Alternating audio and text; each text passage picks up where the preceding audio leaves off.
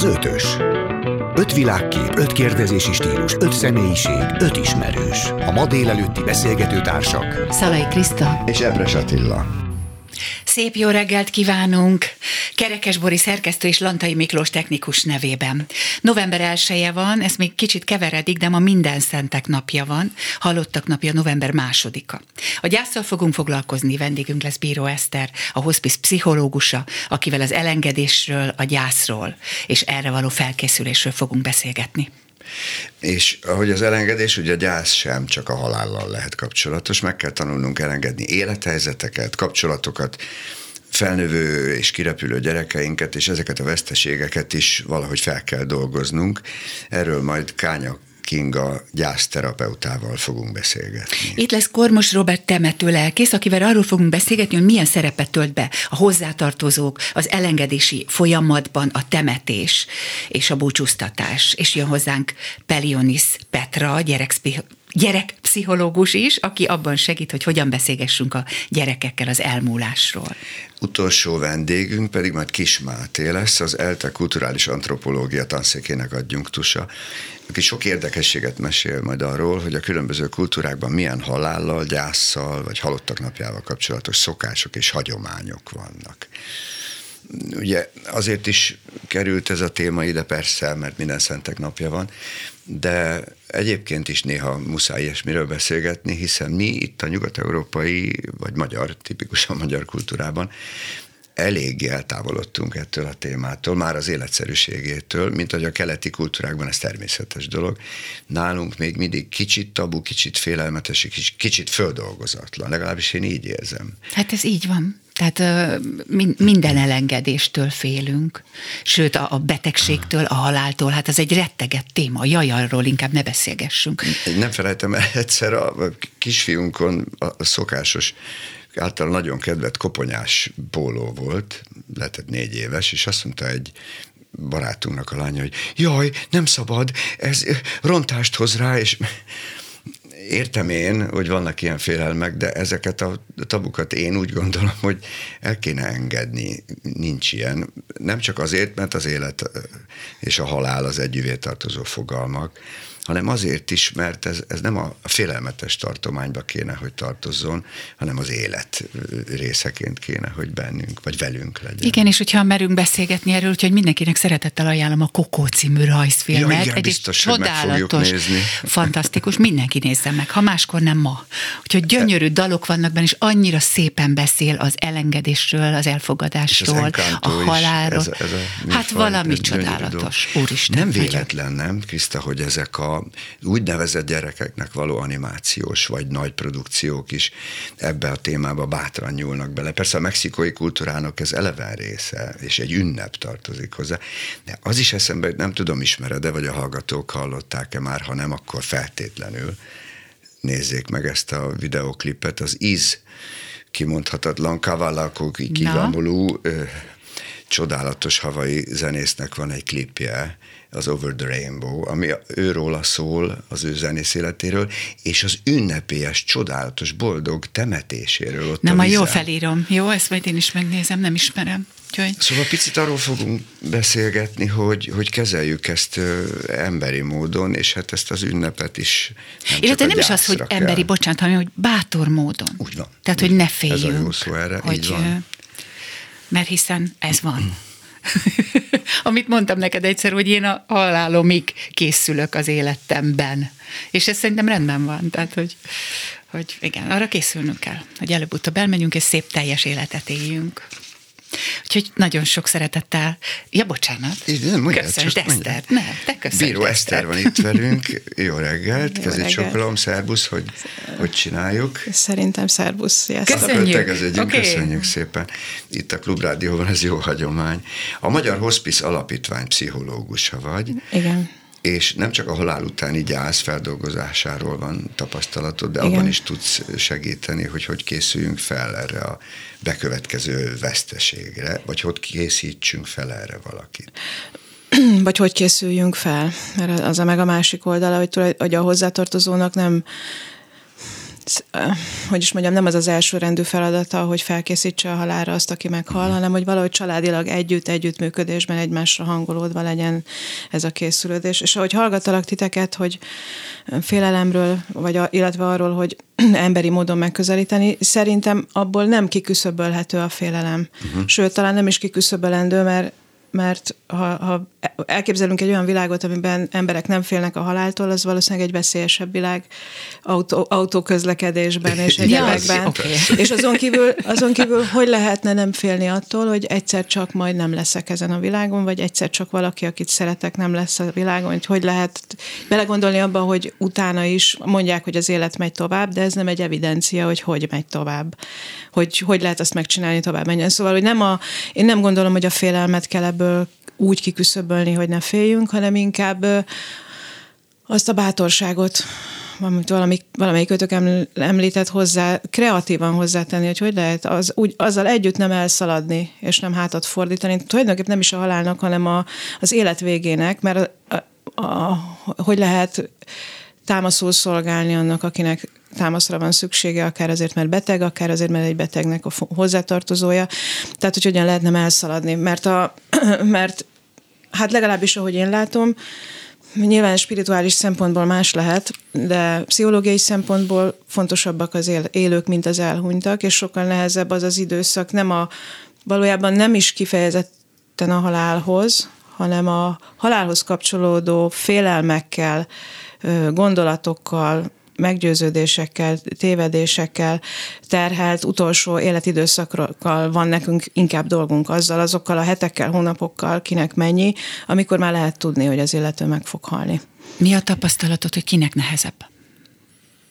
Hát nem akarok cinikus lenni, de mindenkinek.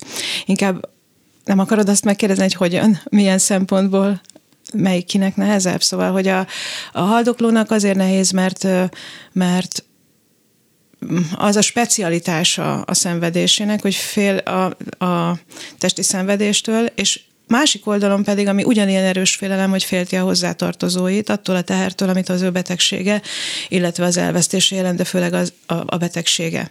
És azt látod, hogy ez, vagy az a tapasztalatod, hogy ez, ez fölmerül a haldokló? nagyon gyakran fölmerül, viszont az nem merül föl ugyanilyen erővel, és ez például egy terepe a segítségnek, hogy, hogy, hogy a, a nagyon beteg ember is tud segíteni az ő hozzátartozójának abban, hogy, tehát, hogy nem egyirányú a segítés. A hozzátartozónak az a nagyon nehéz, hogy sokszor a, a, a valódinál is, a, pedig az is nagy, a valódinál is nagyobb felelősséget él át abban, hogy hogyan kell, mert úgy tűnik, mintha arról lenne szó, hogy az egészséges segíti a beteget, és valahogy és azon kívül sokszor ö, a, valamilyen oknál fog, különböző okoknál fogva nem kap elég információt a beteg és a hozzátartozó az egészségügyi rendszertől, ezért próbálja találgatni, hogy akkor most még az egészség irányába kéne, gyógyulás irányába kellene erőfeszítéseket tenni, vagy most már ez egy másik időszak, amikor fejet kell hajtani a gyógyíthatatlanság ténye, és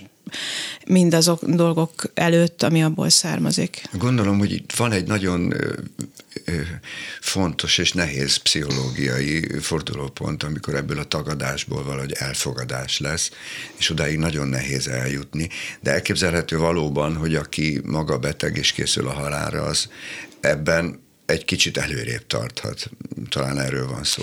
És a hospice alapítványnak itt nagyon fontos szerepe van, hogy ebben segítsen, ugye van sok tapasztalatotok erről, hogy ezek a lépcsőfokok hogy jöhetnek egymás után. Hát sok, sok minden van abban, amit mondtál.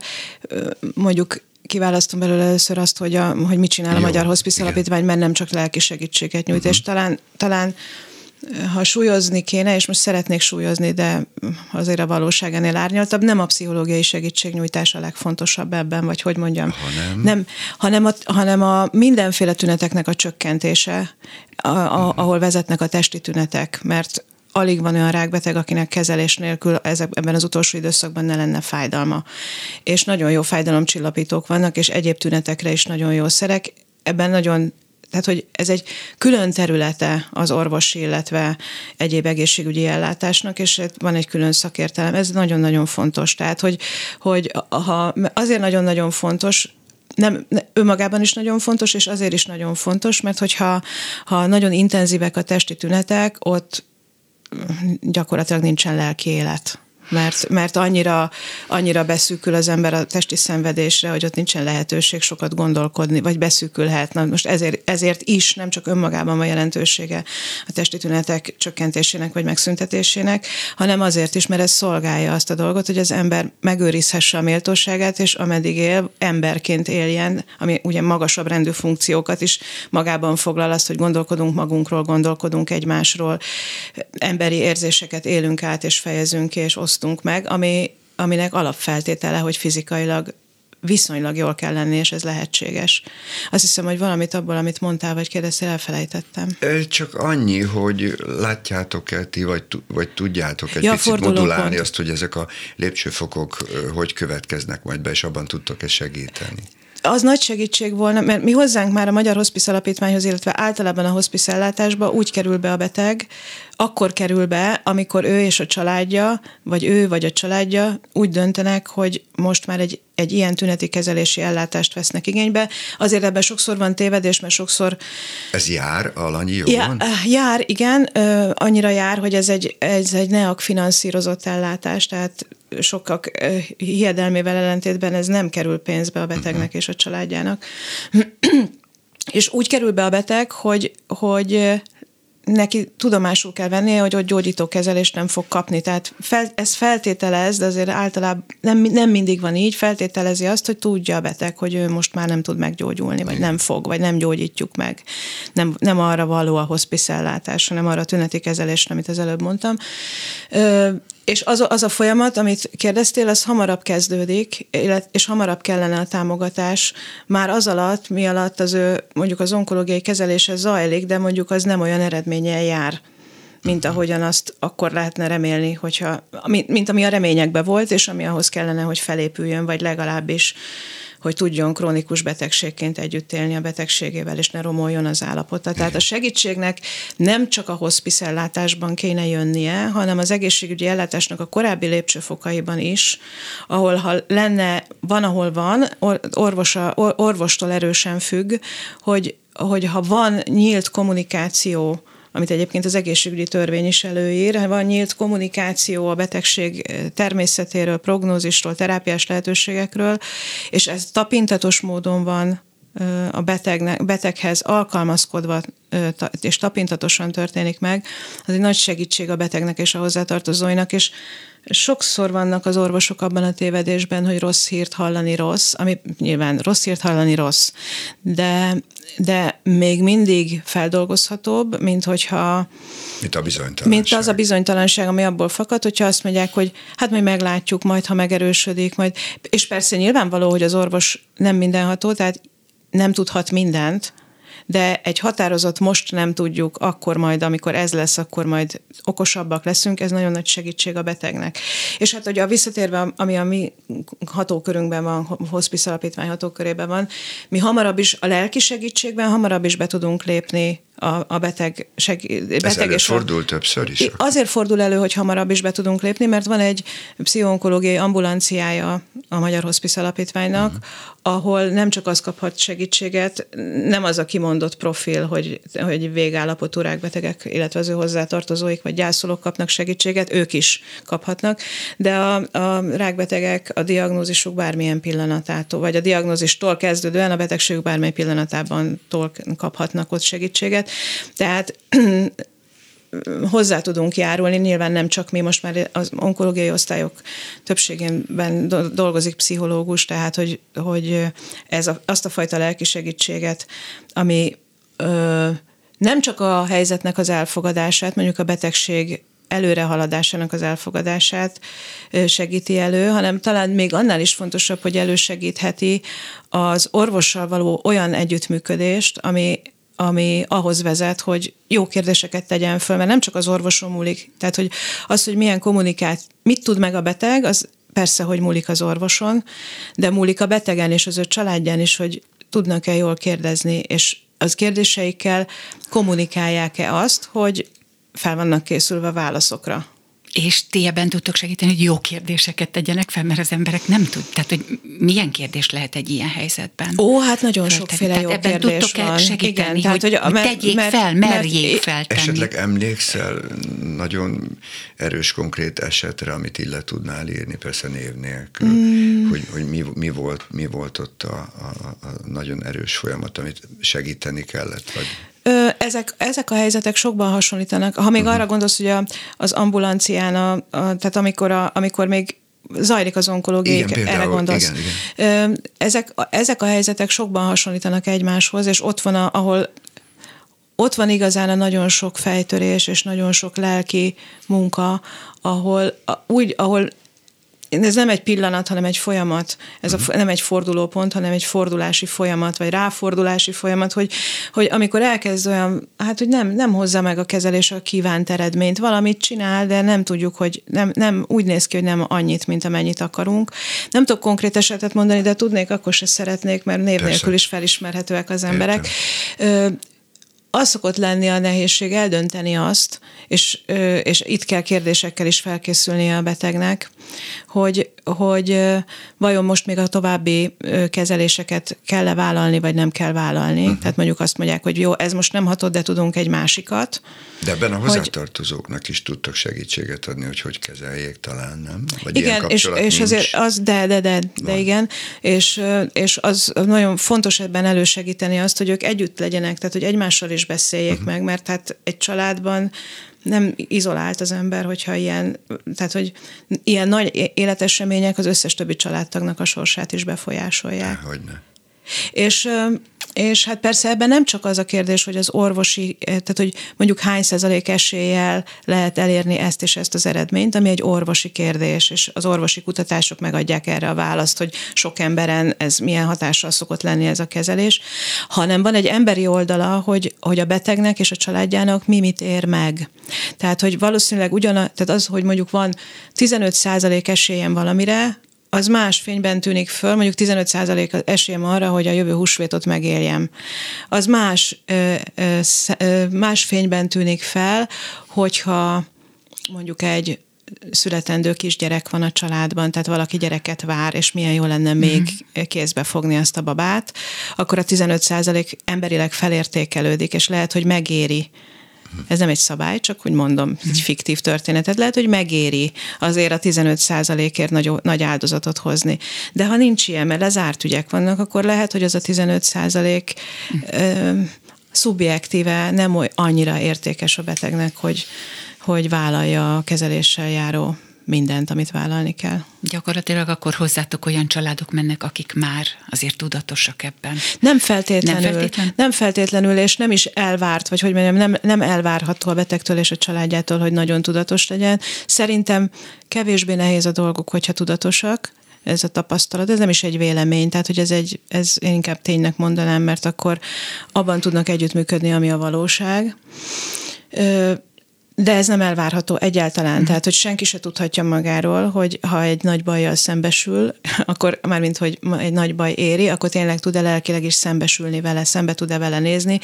Azért az elhárító mechanizmusokat úgy szokták, olyan negatív felhanggal szokták mondani, hogy a hárítások így és úgy, de azért nem szabad arról megfeledkezni, hogy az a léleknek a bölcsessége, hogy hogy az ember egy darabig, ha nagy baj éri, akkor tagadásban van, és hogy olyan lassacskán hmm. engedi önmagára Tudja, mert aki tagad, tagadásban van, az tudja, de nem hiszi. Tehát hogy ez, ez történik. Az egy véde, igen, és ez uh-huh. nagyon rendjén is van, hiszen, hiszen van olyan nagy súly, amit nem bír az ember egyszerre, ha rászakad, viszont hogyha a, a lélek a saját belső bölcsessége szerint lassacskán engedi rá az emberre.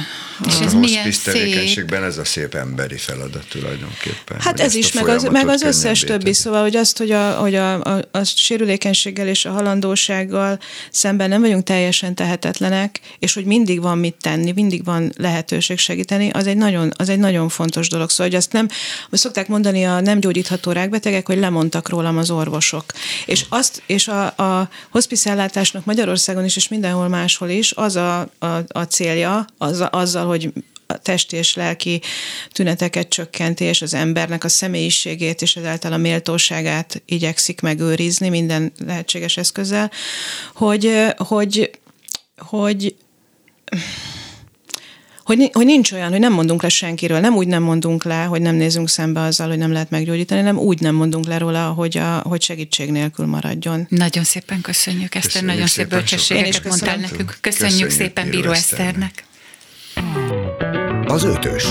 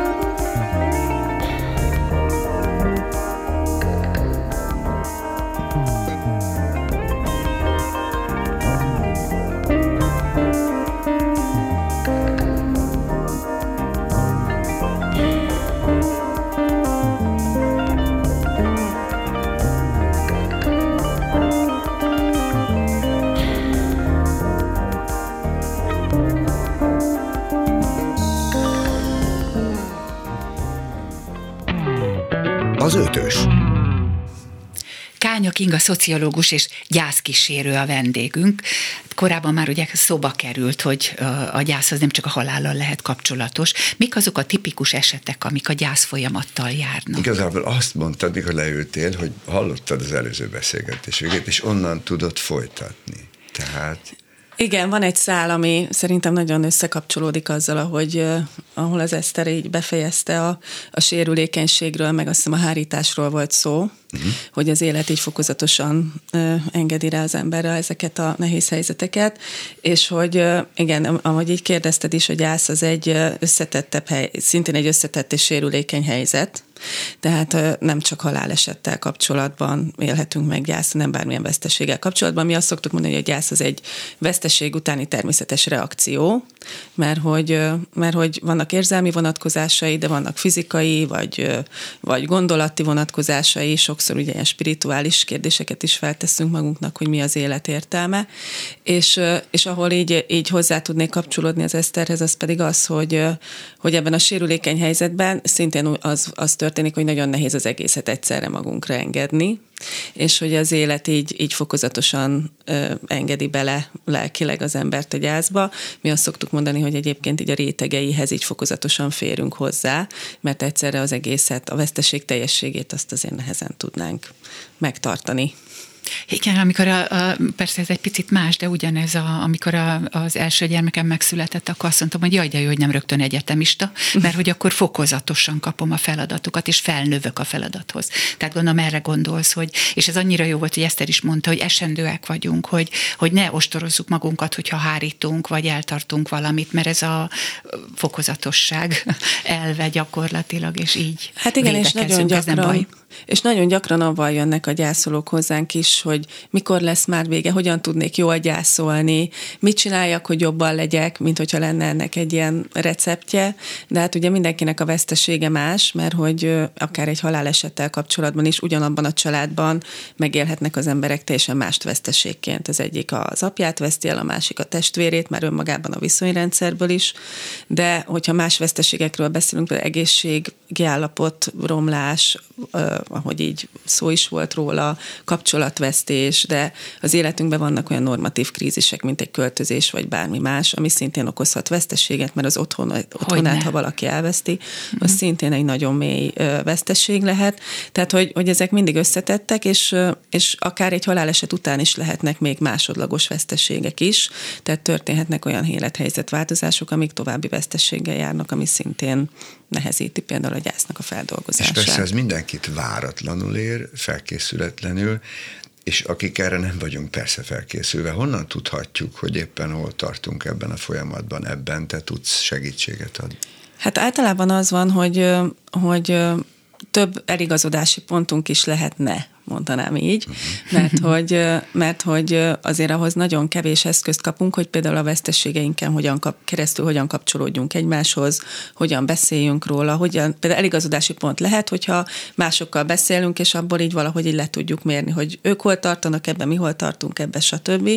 De ugye mi azt is szoktuk mondani a Napfogyatkozás Egyesület keretében, hogy, hogy sokszor ez a tér meg az idő hiányzik, a mai társadalomban, ami ez, ez szükséges ahhoz, hogy egyébként magunkkal, meg másokkal kapcsolódjunk, és ezeket az eligazodási pontjainkat megtaláljuk, hogy hol tartunk ebbe. Ezért van az, hogy nagyon sokan úgy érzik, hogy egyedül maradnak a gyászukkal, vagy azt érzik, hogy például nem normálisak a reakcióik, például a szélsőséges érzelmeik, vagy a kontrollálatlan reakcióik, vagy különféle számukra önmagukból is ismeretlen megéléseik, mert hogy a gyászban általában ez van, hogy egy csomó olyan megélésünk van, ami nem nem eligazodási pont magunknak sem, mert hogy pont azok a probléma megoldó mechanizmusok nem működnek, amik a hétköznapokban igen, és akkor mindenki így felteszi magának a kérdést, hogy normális az, hogy ezt érzem, de nem merem bevállalni mások előtt, nem merem megosztani, mert szégyellem, hogy ezt is szoktam gondolni, meg úgy is szoktam lenni. Tehát, hogy ezért nagyon fontos, hogy egyrészt onnan le tudjuk mérni, hogyha beszélgetünk másokkal, ami szintén kockázatos lehet, mert a gyászolók segítésében sem vagyunk nagyon, hogy mondjam, eszközzel, eszköztárral ellátva, tehát, hogy sokszor azt érzik azok, akik a gyászolók körül vannak, hogy hát most kérdezzek tőle, inkább nem merek kérdezni, nehogy uh-huh. érzelmileg nagyon megérintse, ha elsírja magát, mit fogok csinálni, tehát ott is van egy ilyen toporgás, hogy akkor most mit csinálhatunk, úgyhogy, úgyhogy az eligazodási pont leginkább azt tud lenni, hogyha egy kicsit így, így magunkhoz kapcsolódunk, meg sorstársakkal tudunk beszélni, például az szokott segíteni, mert ott mindig elmondják, hogy elszólok, hogy ők legalább értik, hogy mi van velem, nem kell elmagyarázni, és és nem, nem kell külön elmondani, hogy, hogy ez milyen, uh-huh. milyen És mondtad állapot. az előbb, hogy, hogy, hogy megkérdezik tőletek, hogy jó-e az, amit csinál. Ilyenkor ti mit mondtok? Hát azt szoktuk mondani, és ez általában így is van, hogy, hogy az, hogy egy ember hogyan éli meg a saját veszteségét, és hogyan gyászol, az nagyon egyéni. Függ egyébként a személyiségétől, aki temperamentumos, ott azért van temperamentum is ebben. Aki halkabb, ott lehet, hogy ő csendesebben vagy elvonulósabban gyászol. Tehát nincsen egyfajta ilyen norma objektív elvárás a gyászsal kapcsolatban, ami szintén segítene egyébként, mert ugye, hogyha azt mondjuk sztereotipikusan hogyan gyászol valaki, akkor mindenki el tudja mondani, hogy valahogy olyan szomorúan néz, meg sír, és akkor az emberek sokszor maguktól is elvárják ezt, csak hát ugye nem lehet 0-24 órában gyászolni, tehát uh-huh. az életben vannak helyzetek, amiket így, amikor ezt így túlélés szempontjából is félretesszük, uh-huh. de, hogy, de hogy például nagyon nehezen élik meg, hogyha örülnek, mert hogy az hogy összeegyeztethető a gyászsal. Tehát, hogy vannak ilyen elvárások, amiket így internalizálunk is magunknak, és ettől így az az érzés van, hogy ez nem feltétlenül jó, hogy amit illik. csinálok. Aha. De hogy kiveszem a szavaidból, az mindenképp fontos, hogy ne temessük el, mintha nem lenne, és ne csináljunk úgy, mintha ennek nagyon gyorsan el kéne múlnia. Van ebben csoportos feldolgozás, igen, vagy módszer, igen. és ez hogy működik? Ez nagyon fontos, hogy amit mondtál, hogy ne higgyük azt, hogy gyorsan letudjuk, mert hogy ugye ez egy folyamat, Igen. és hogy és az is egyéni, hogy kinél meddig tart, vagy ki hogyan csinálja ezt végig, de a csoportos formát ezt azért tartjuk nagyon segítőnek, mert hogy abban nagyon kevés tapasztalatunk van, hogy másokkal tudunk közösségben például gyászolni, vagy kaphatunk támogatást. És ugye azért általában a társadalmi normákban az van, hogy a család az az elsődleges terep, ahol ezeket a nehéz érzelmi helyzeteket megbeszélhetjük, érzelmileg kapcsolódhatunk, de nagyon sok gyászoló jön csoportba úgy, hogy pont a családjukba volt, ne, nem volt engedély például a sírásra, uh-huh. hogy az nagyon érzelmek sok fiú fel, sajnos. Ez a egy rossz hagyomány, is, de hogy, vagy rossz stereotípia, az az elfolytás? Hát, hogy, hogy valószínűleg az van, hogy így idealizáljuk ezeket, hogy a család családban mennyi minden van, és közben valóság az, hogy ott is ugyanúgy vannak működő, meg nem működő uh-huh. mechanizmusok az érzelmek kifejezésére, és például az nagyon felszabadító lehet, hogy akkor ott ki lehet fejezni az érzelmeket, de a sorstársi csoportok egyébként azért is nagyon jók, mert hogy a saját közösségében a gyászoló általában, mivel sérülékeny, nagyon nehezen tud kapcsolódni, és hogy, és hogy hasonló sorstársakkal meg sokkal könnyebb, ráadásul úgy, hogy nem ugyanazt az ember gyászolják, mert sokszor a családokban egyébként a konfliktusok is megnőnek, amikor mindenki valakit gyászol, Persze. és mindenki Igen. máshogy reagál a saját gyászában, úgyhogy ezzel is lehet egy ilyen felszabadító közösség, és a, a legfontosabb része az a társas támasz, hogy egymásnak tudnak az emberek olyan lelki támogatást és ezt adni. És kell elképzelni egy ilyen csoport? Ezek a csoportok, hát ez nem is terápia, inkább a, a szociális hm. területről a, az önsegítő támogató csoport kategóriába tartozik. Igen, igen. Itt a sorstársak fontos szerepet játszanak, tíz alkalom egyébként. Uh-huh és általában két óra hosszúak ezek az alkalmak, és a csoportot mi nem is csoportvezetőként, hanem csoportkísérőként kísérjük, mert hogy az a lényeg, hogy mindenki meg tudja élni, hogy az, az ahogy ő gyászol, az, az milyen, és hogy egyébként az értékes mások számára, hogy ő abból megoszt, és nincs is ilyen klasszikus módszertana, hanem témáink vannak, amik a különféle vesztességekhez való kapcsolódás segítik. Ennek van egy íve, és, és általában az a közösségi kohézió az, ami nagyon segítő, ami ennek kapcsán létrejön.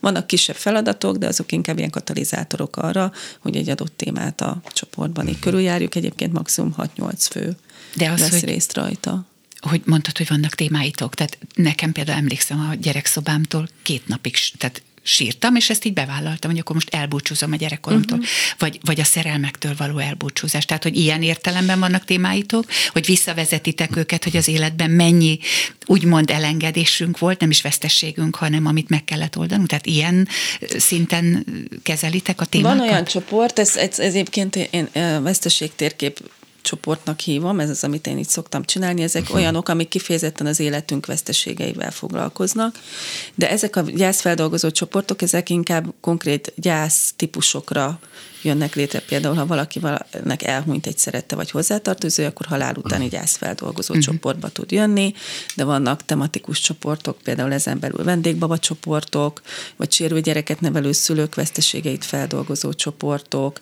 van vállás utáni feldolgozó csoport, és ezen belül a tematika inkább ennek a a megélésnek a különféle aspektusait járja körül. Például van egy olyan alkalom, amikor a segítő, nem segítő mondatokról beszélgetünk, hogy kinek mit mondtak mások, jó vagy rossz szándékkal, és az nekik hogyan segített vagy nem segített, akkor ez egy nagyon építő alkalom szokott lenni, meg a közösséget is összehozza. Akkor van, amikor a, a veszteségből adódó kapcsolatváltozásokról beszélünk, van, amikor mindenki behoz egy fényképet az elhunytról, és akkor, és akkor róluk emlékezünk meg, és róluk beszélgetünk, hmm. van, amikor az érzelmekről, erről, van amikor, tehát hogy minden alkalommal ennek a veszteségnek valamelyik aspektusáról uh-huh. beszélgetünk, és akkor ezen megyünk végig. A veszteség térképen mi minden van? Hát a veszteség térképen általában bármi lehet, ami az ember születése óta megtörtént veszteségei. Lenni? Hát ugye azt, vannak a tipikus gyerekkori veszteségek, hogyha mondjuk egy házi állat meghal, vagy egy költözés, vagy, vagy amit így gyerekkorban megélnek a, a, az emberek, nagyszülők halála, stb.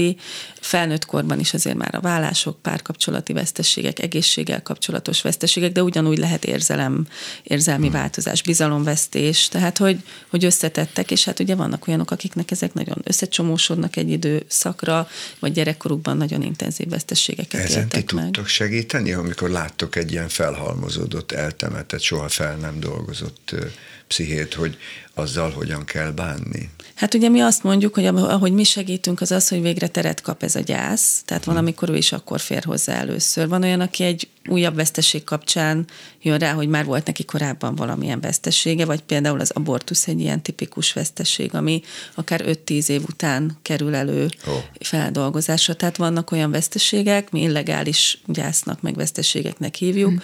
amihez társul valami szégyen, vagy hmm. valami el nem ismertség, és akkor az emberek sokáig viszik magukban magányosan, mire kapnak egy olyan lehetőséget, hogy végre, végre fel tudják dolgozni. Úgyhogy mi ezzel például sokat tudunk segíteni.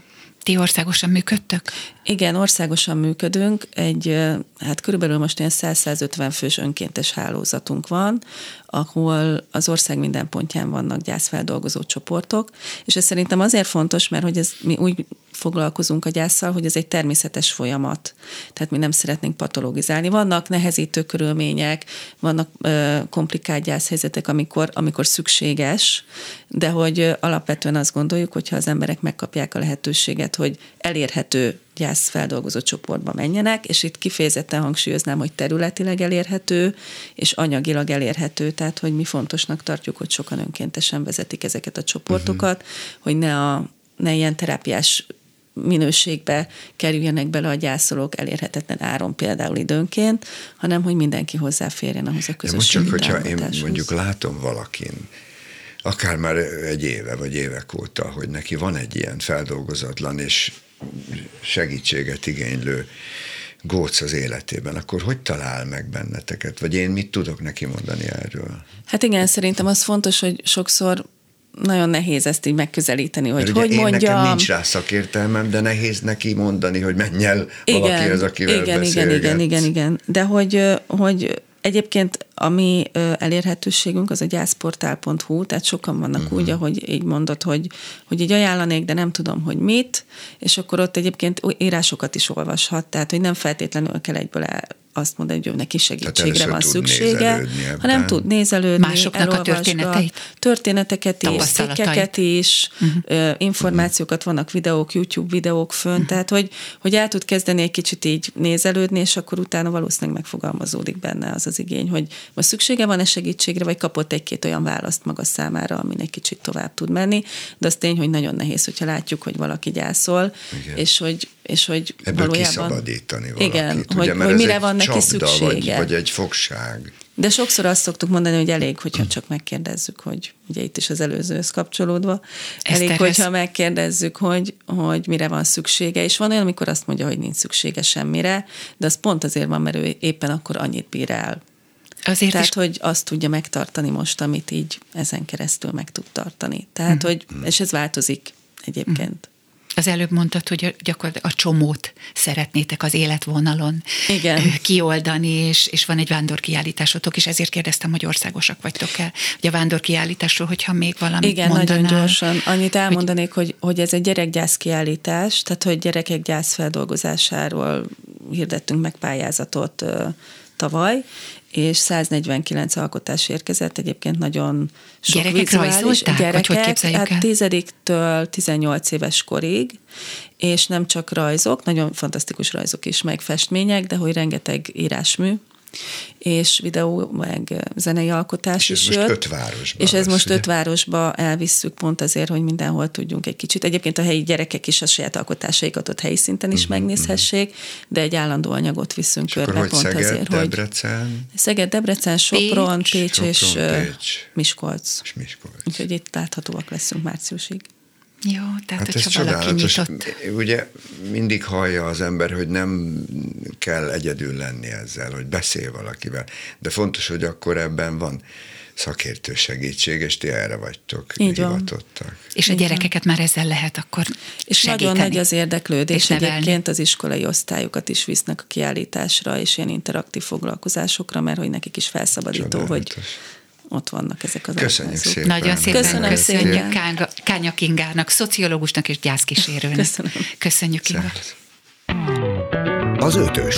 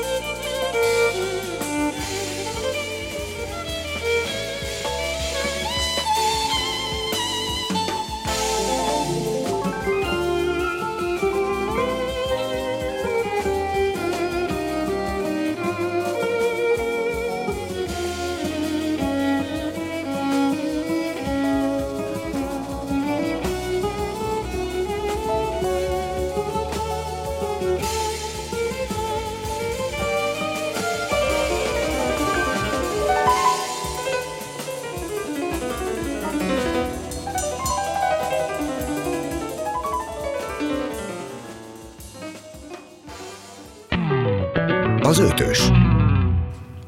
Ismét itt vagyunk az ötössel, köszöntjük újra a hallgatókat, és Kormos Róbert temető lelkészt és búcsúztatott. Szervusz! Sziasztok, Szia. és üdvözlöm a hallgatókat! Próbáljuk meg tisztázni, hogy mi is ez pontosan, tehát mi a két, ez két feladat, ugye, amit mondtam, temető lelkész és búcsúztató, uh-huh. és te, mint diakónus csinálod. Így van, a, a formanyelv tulajdonképpen, ami megkülönbözteti a, a kettőt. Ha búcsúztató minőségemben vagyok ott, akkor, akkor polgári szövegkörnyezetben és formanyelven búcsúztatunk.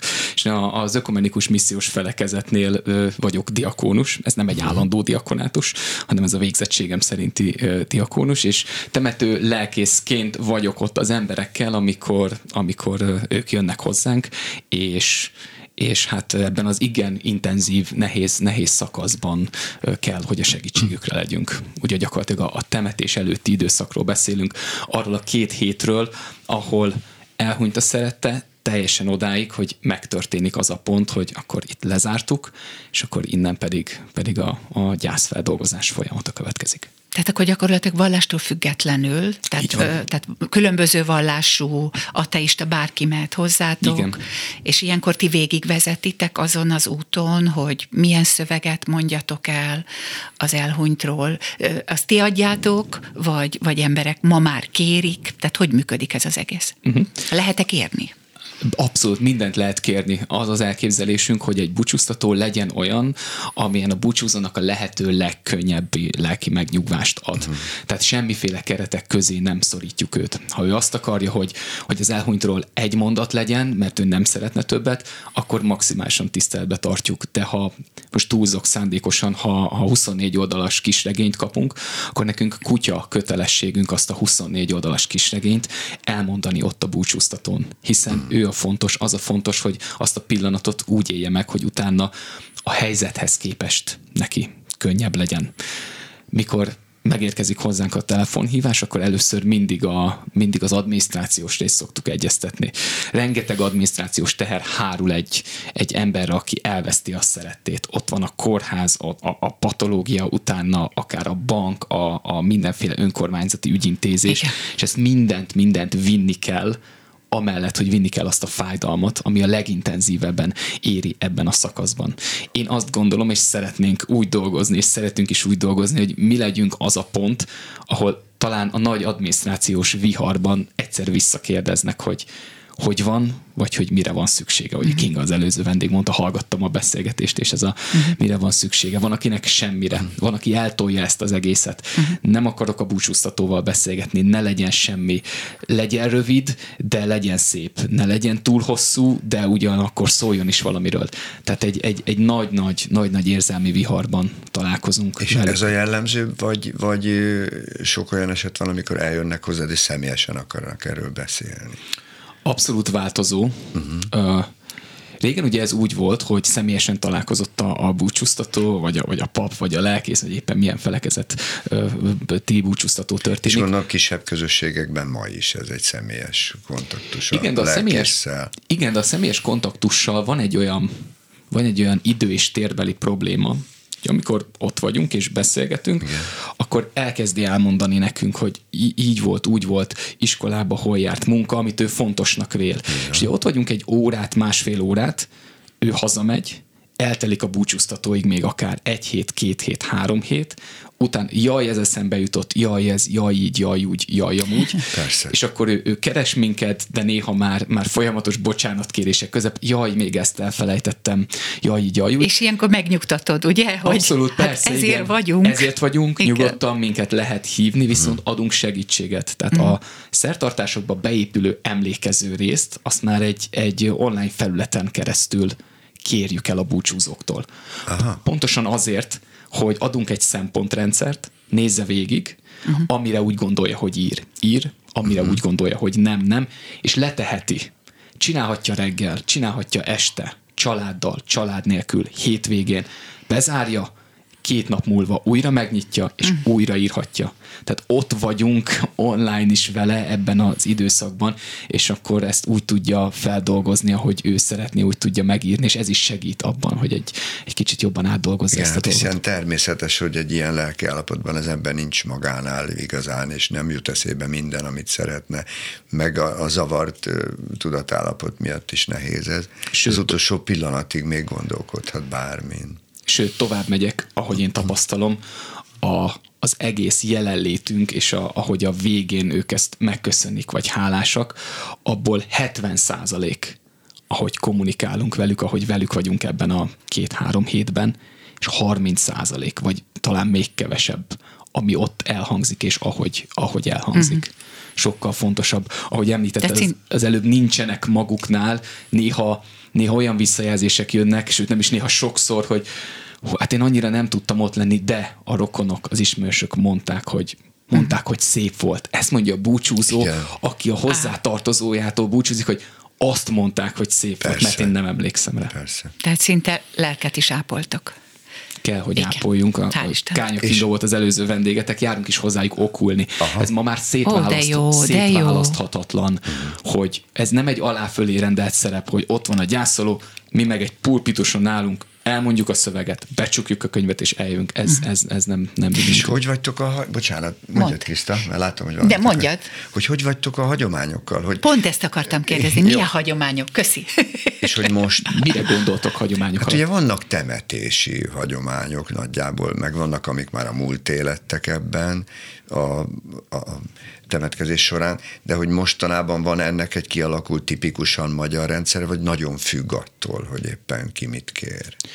Attól függ, hogy hol búcsúztatunk. Ha temetőben vagyunk, Igen. akkor ott még azért mm, a régi hagyományok szokták, ez a, ahogy szokták, van, Igen. van ez a mondás, ahogy szokták. A ravatalteremben kezdünk, aztán a, kimegyünk a sírhelyhez, ott megtörténik maga a temetés aktusa, koszorúzás, és eljövünk. De ugye most már na- nagyon nagy teret kaptak a szórások. Igen. Ugye ez, hát egyrészt költséghatékonysági szempontból, ha mondhatok ilyet, már pedig Mondhatsz, kell, hát ez van, igen. Kell, hogy, kell, hogy mondjak, mert, mert igen nő ez az olló, tehát egyre drágábbak manapság a, a temetések, egyre többen választják ezt a formát. Az megint egy más, kimegyünk a temetőbe, ott egy 15 perces szertartás után megtörténik a szórásaktusa, és eljövünk. De lehet, hogy hajóra megyünk, igen. ahol pedig ugye a, a, a vízbe ö, teszik utána a hamvakat. Szóval attól függ, hogy éppen hol vagyunk, talán talán ott tetten érhető az újítás és a, a, az, a gondolkodásnak a frissessége, hogy egyre többen akarják a, a temetőből, meg a hajóról elhozva a temetést olyan környezetben, ahol ők szeretnék. Legyen ez egy dombtető, egy hegytető, egy, egy szántószéle, vagy esetleg az udvarban otthon, Lehetséges? Megengedi a szigorú, szigorú, a jogi szab, szigorú a jogi szabályozás, nagyon sok mindent be kell tartani. Van, amikor adnak engedélyt, van, amikor Igen. nem adnak engedélyt. Én azt gondolom, hogy ez még egy új terep. Uh-huh.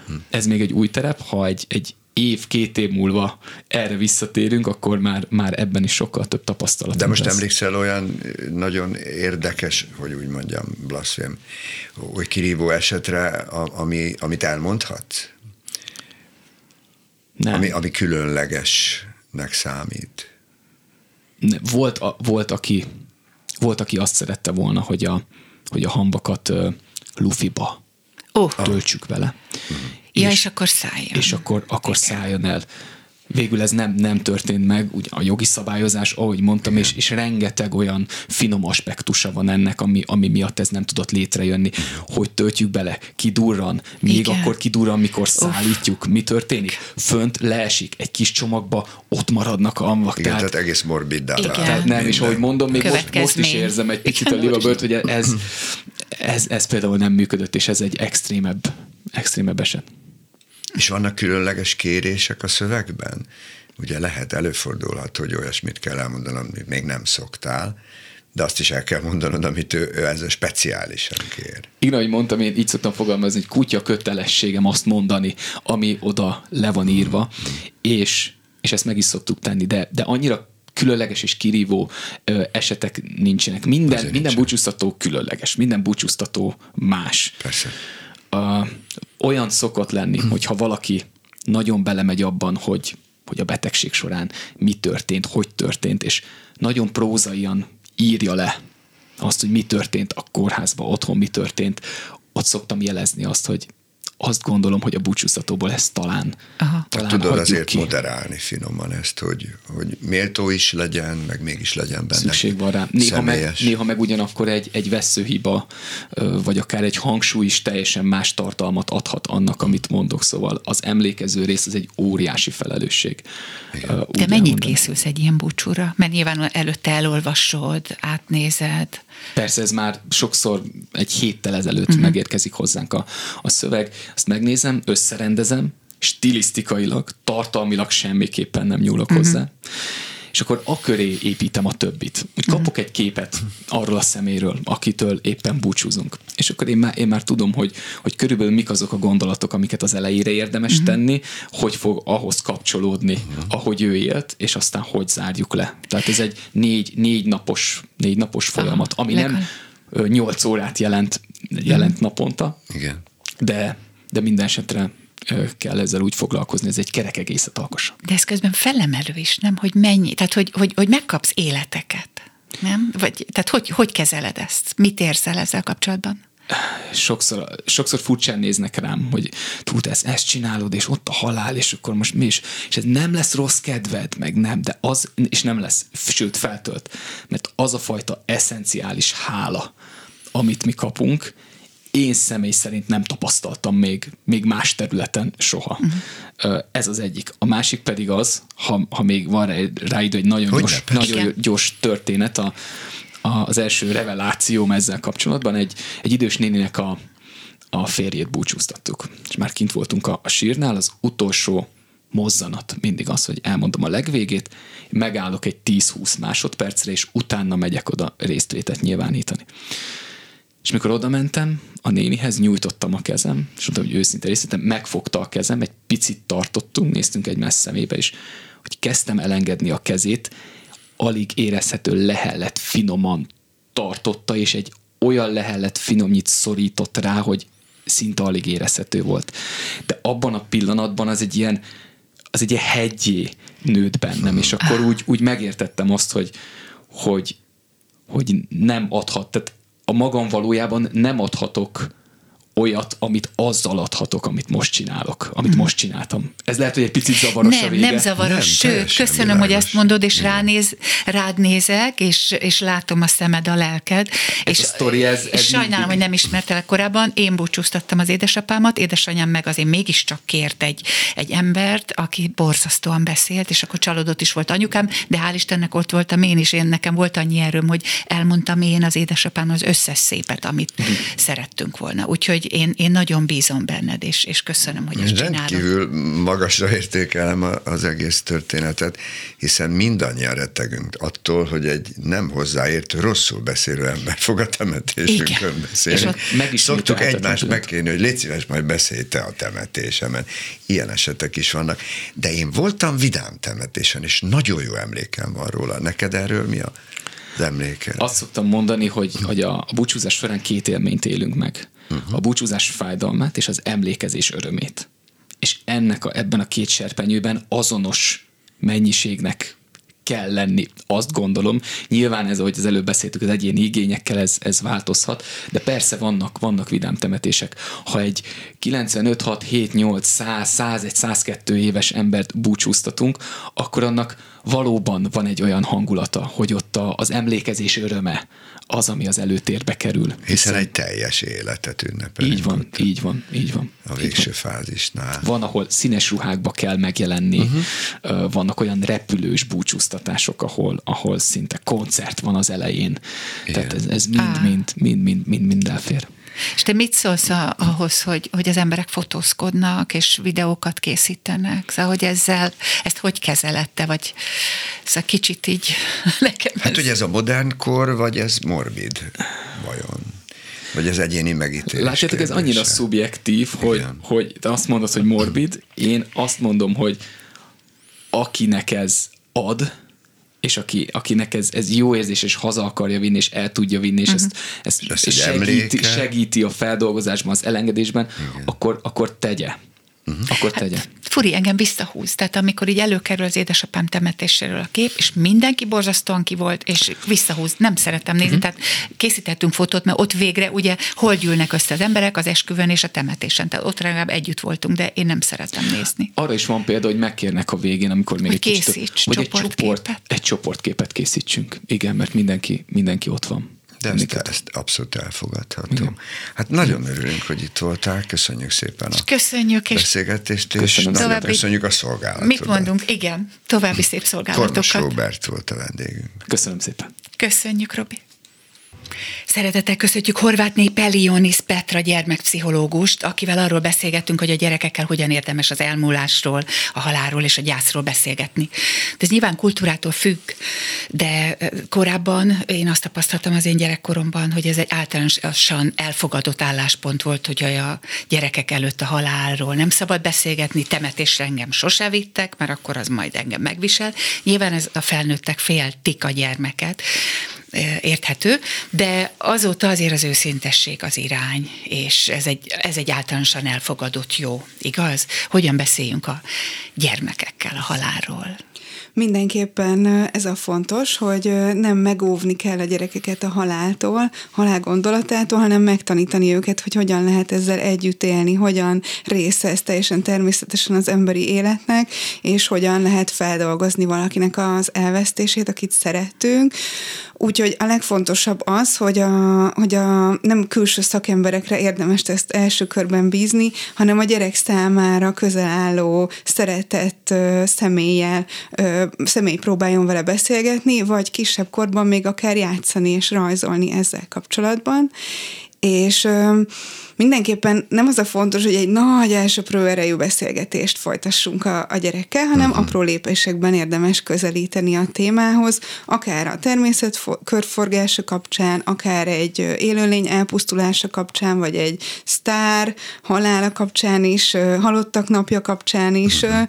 apró dolgokról lehet beszélni, és rámutatni arra, hogy ezt a, ezt a hiányt, ezt mindig a szeretet tudja betölteni, a, a közelállóknak a, a közösséget tudja betölteni, így például, ha az egész család ha ma halottak napján együtt megy a temetőbe, és ott együtt van, és lehet egyébként nevetni, vagy énekelni is a, a sírnál, és imádkozni, és, és együtt lenni, az, az, az egy, ez, ez egy nagyon pozitív megélése lehet a gyásznak. Ez Igen. mikor jön el általában, még ha nincs is a családban, vagy éppen nem érintett haláleset miatt egy kisgyerek, hogy mikor kezd el erről beszélni?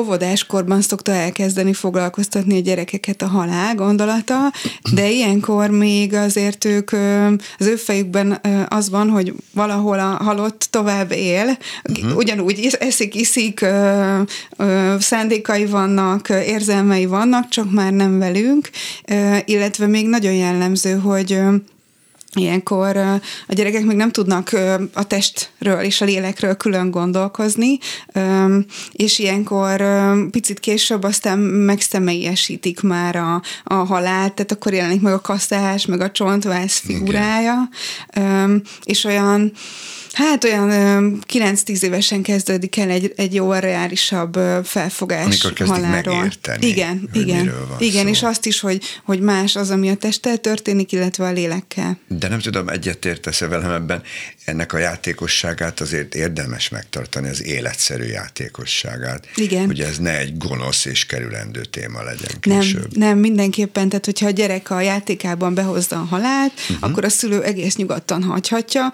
Ez akár egy terápia terápiás játék is lehet, hogy ő Igen. ezzel foglalkozik a játékában, mert mondjuk hallotta az osztálytársától, hogy annak meghalt a nagymamája, elkezdi foglalkoztatni, szabad ezzel játszani. Meg fantáziálni, hogy Igen. hová került. Igen, így van, így történt. van. És nyugodtan elmondhatja a szülő, hogy ő sem tudja. Tehát, hogy nem kell uh-huh. úgy csinálunk, mintha kész válaszaink lennének, megoszthatjuk a, akár a bizonytalanságunkat is, és a legfontosabb, hogy hitelesek legyünk. Tehát csak arról beszéljünk, amit mi valóban megélünk, és, és hinni hát tudunk. Kamuzni nem ér ebben nem. az ügyben, mert árt. Igen, nem, nem érdemes, mert csak tovább fokozza a szorongást a gyerekben. Hát meg, meg én olvastam egy pszichológiai tanulmányt, amiben leírták, hogy a kisgyereknek azt mondták, hogy hát mennyben van az apukád, majd egyszer csak meglátott egy képet a temetésről, és akkor most hogy, hogy, hogy a mennyben van, Igen. most a földben van, vagy a mennyben, és innentől fogva nagyon komoly traumái lettek. Az Tehát, ennek kapcsán kialakulhat szorongás. Hát hogy nem. Meg, hogy ne. meg maradandó félelem. Azt hogy kell akkor utána kibogozni, vagy kezelni? Először annyit, annyit javasolnék még, hogy, hogy pont azért, hogy elkerüljük ezeket a gyermeki hiedelmeket, hogy érdemes például nem úgy fogalmazni, hogy a nagymama elutazott, vagy uh-huh. elaludt, mert hogy a kicsinek, aki még az álmot, az alvást azért eléggé rokonítja a halállal, ez pláne ijesztő lehet, Féle, hogy akkor én is este igen. elalszom, akkor én is meghalok. Ja. Uh, illetve akár azt mondani, hogy a, az úr uh, a mennybe vitt elvitte magával, tehát ez is ijesztő lehet még egy kicsi számára, tehát hogy így tudjuk mondjuk megelőzni ezeket, hogyha őszinték vagyunk, és akár elmondjuk tételesen, hogy mi történik egy temetésen, tehát uh-huh. akkor lesz fogalma a gyereknek arról, hogy így mi is történik majd. Hogyha pedig már azt látjuk, hogy hosszan elhúzódó jelei vannak annak, hogy valahogy nem képes természetesen a gyászban tovább lendülni a, a gyerek a fájdalmas érzéseken, akkor egyrészt nyilván szakember segítségét is igénybe lehet venni, de azért nagyon fontos a családban a, a jelenlévő felnőtteknek a, a jelenléte a gyerek életében, sok ö, beszélgetés, játék, meseírás, közös rajzolás, ezek mind olyan lehetséges terápiás folyamatok, ö, amik segítenek, és tulajdonképpen a leges, leglényegesebb az annak a közlése vagy jelzése lenne, hogy a gyászban minden érzelem megélése normális, és kifejezése is. Tehát szabad sírni, szomorúnak lenni, lenni, félni, akár dühösnek is lenni. Nyilván az agressziónak határt kell szabni, de hogy ezek mind teljesen normális részei a gyermekgyász folyamatának. Tehát amit régen egy nagymama mondott, hogy sírt ki magad, az jót tesz, az nem volt butaság például. Hogyne. És hogy, és hogy beszélgessünk róla, amit minden amerikai filmben látunk, az sem ostobaság. Nem, beszélgessünk róla, de azt tudni kell, hogy mondjuk 6-9 éves kor előtt, de még, még azért 6-7 évesen is inkább sokszor a játék az, amiben a gyerekek ezt... Jobb. Hát, illetve be Igen. lehet még vonni meséket, nagyon-nagyon szuper kortárs, és egyébként korábbi mesekönyvek is vannak a uh-huh. témában, akár filmet is, tehát le, van, lehetnek segédeszközeink ma, nagyon sok lehetőség van Igen. szerencsére, mindig az adott gyerek életkori szintjén kell erről beszélni. Tehát, hogy, hogy fontos, hogy ne a szülő mondjon el egy nagy monológot, hanem... Rázúdítani egy, nem szabad. Igen, hanem, hanem a gyerek által érthető formában, az ő nyelvén. Meg a gyereknél is fokozatosan jöhet. Tehát amit te is mondtál, hogy van olyan kisgyerek, aki akkor nem mer elaludni, mert ha elaludta a szerette. Ebben a bizonyos tanulmányban, amit olvastam, az is volt, hogy egy, egy kisfiúnak öt éves korában infartust kapott a papája, ugye elaludt, és utána ez később felnőtt korában jött elő. Hogy, ne. hogy nem mer elaludni, mert fél, hogy ő is férfi, és mi lesz vele. Igen. Tehát ö, ö, mit gondolsz, hogyha valakivel jól, vagy tehát a családban jól kezelik ezt az egészet, és beszélgetnek róla, még akkor is jöhet félelem, vagy itt kihagyták, amit én olvastam, ezeket a bizonyos lépcsőket? Hát a, a gyász ö, akut szakaszában a szorongás az egy teljesen normális ö, része a, a reakciónak. Ö, hogyha ez elhúzódik, akkor az lehet egy jel arra, hogy, hogy kell segítség, de de az, az kevésbé köztudott, hogy a gyerekek gyász az nem olyan, hogy egy pontban így lezárul szépen, nyilván a felnőttek is sem, de a gyerekek újabb és újabb fejlődési korszakokban újra és újra élik át a veszteséget. Uh-huh.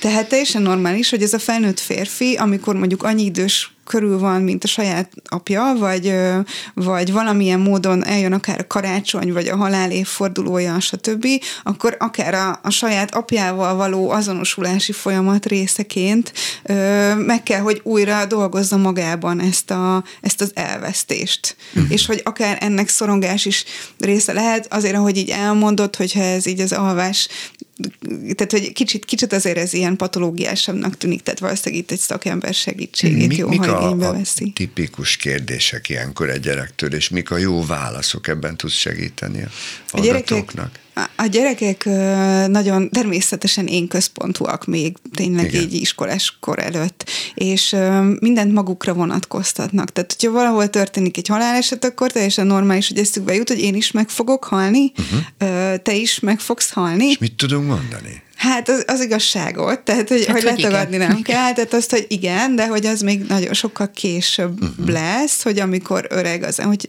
ha minden rendben van, akkor akár lehet mesélni az élet szakaszokról, hogy azok hogyan uh-huh. jönnek egymás után, és hogy a különböző életszakaszokban más dolgunk van, és hogy időskorban természetesen eljön ez a halál, és akkor elmondhatjuk, hogy egyébként hogyan gondolkozunk mi a, a, a túlvilágról, vagy a, a lélek halhatatlanságáról, ha ebben mi hiszünk. És ugye most arról beszélünk, vagy úgy beszélünk erről, mint hogyha a felnőttnek ez olyan simán menne. De nyilván, hogyha közösen gyászolnak, de ebben lehet egy költözés is, vagy Igen. ugye, mert akkor barátokat veszít el a kisgyerek. Igen. Tehát nyilván ez egy tanulási folyamat, hogy hogyan tudjuk kezelni az elvesztést. De mi Igen. van akkor, hogyha a felnőtt tehát sokkal jobban megviseli, mert nyilvánvalóan sokkal inkább el, tehát megviselheti egy elvesztést. Igen. Kimutathatja az érzéseit, és ezt hogyan lehet vállalni?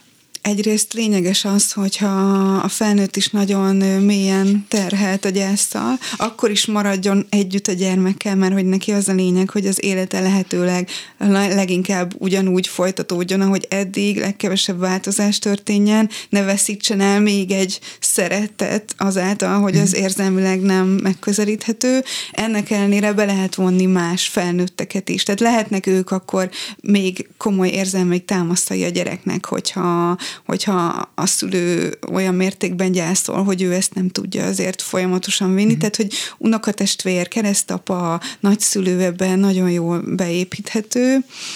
És De fel lehet vállalni az érzéseket. Lehet, Tehát nem baj, hogyha a gyerek nem. azt látja, hogy sír, nem. rosszkedő, hiszen nem. majd végignéz nem. egy folyamatot, ahogy felépül a szülő. A, a kisebb gyerekeknél mondjuk kisiskolás korig később meg, meg más okból, de hogy, hogy érdemes az ilyen nagyon kontrollálatlan, heves érzelemkitörésektől őket azért megkímélni. Ah. Tehát a zokogás, kontrollálatlan zokogás, jajgatás, dűrohamok, kat azért érdemes a szülőnek vagy a, vagy a gyászolónak nem a gyerek jelenlétében megmutatni, de sírni, szomorúnak lenni, tehát átélni a saját érzelmét uh-huh, hitelesen, azt, azt abszolút szabad, hogy ne. Tehát nem kell egy, nem kell egy műmosolyt magára erőltetni. De gondolom azt nem nagyon szabad, hogy hagy békén, menj innen, nem akarok róla beszélni, azért az erős, azt nem kéne. Nyilván az a nehéz, hogyha a szülő, tehát hogyha a szülő is gyászol, akkor azért Persze. azt gondolom, hogy valószínűleg mindenhol történnek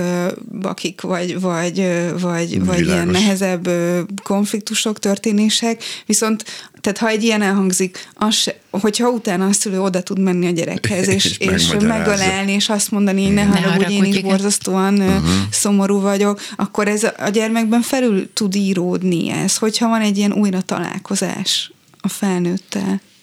Hmm. És mit gondolsz arról, hogy amit a Kriszta az elején mondott, hogy nem vitték temetésre, hogy tulajdonképpen, hogyha a gyerek jó állapotban van, meg kicsit feldolgozta, akkor el lehet menni vele a temetésre? Akkor is, ha még nem dolgozta föl. Hát ugye többnyire, hát Ez a temetés időpontja nagyon Igen. közel van. Igaziból a feldolgozás része az, hogy a temetésen uh-huh. jelen van a gyerek, de egy nagyobb gyerektől, meg tehát egy kisebbtől is meg lehet kérdezni, hogy ő, ő ezt hogy éli hogy meg. Akar-e? Nagyon fontos, hogy javasoljuk a temetésre való elvitelt, uh-huh. viszont előtte mindent érdemes átbeszélni mi fog történni, hogy fog történni. Ja. Várhatóan, hogy fognak viselkedni a rokonok, tehát felkészíteni uh-huh. esetleg a heves érzelem kitörésre a, a gyereket, uh-huh. elmagyarázni, hogy a hamvasztás esetén is beszélni arról, hogy, hogy, hogy mi, történt. mi történik. Itt nem annyira az elégetés, hanem inkább a felhevítés, felforjósítás szavakat érdemes talán használni, de lényeg, hogy elmondani, hogy mi történik ott, elmagyarázni mindent.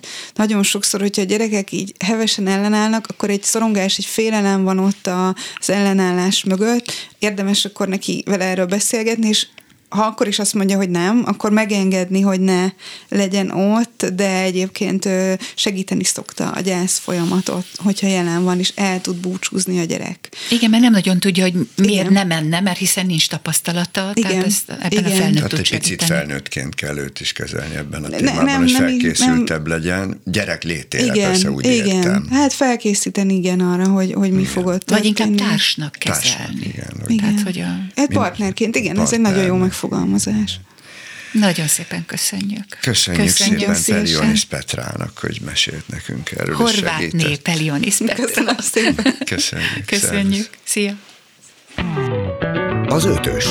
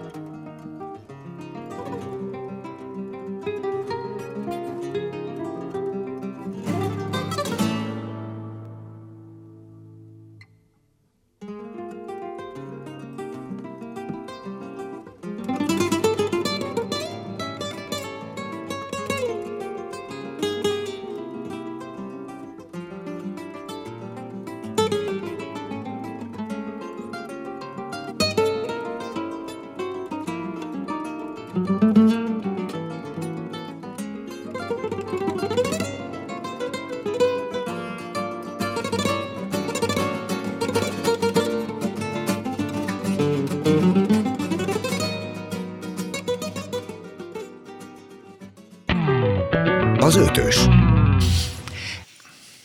Nagy szeretettel köszöntünk mindenkit, hogy velünk tartanak, kedves hallgatók. Minden szentek napján, ugye Igen. holnap lesz halottak napja, és ehhez nagyon sok szomorú, és tulajdonképpen nagyon sok emlékezetesen szép emlék kapcsolódik. Na Neked- most aztán szépen fogalmaztam. Igen. Szóval emlékezetesen jó emlék kapcsolódik. Nagyon jó beszélgetéseink voltak, bölcs mondatokat hallottunk. Neked mi minden, ha itt tudnád sorolni, mi minden jutott eszedbe?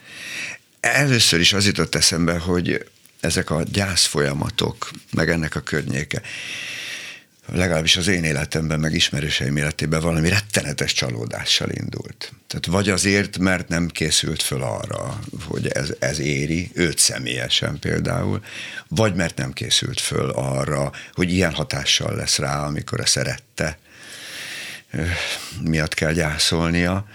És egyszer képzeld el, mondtam valakinek, hogy én, én túl voltam egy ilyen szakítási gyászfolyamaton, és mondtam neki, hogy figyelj, nyugi, 42 nap után fölemeled a fejed.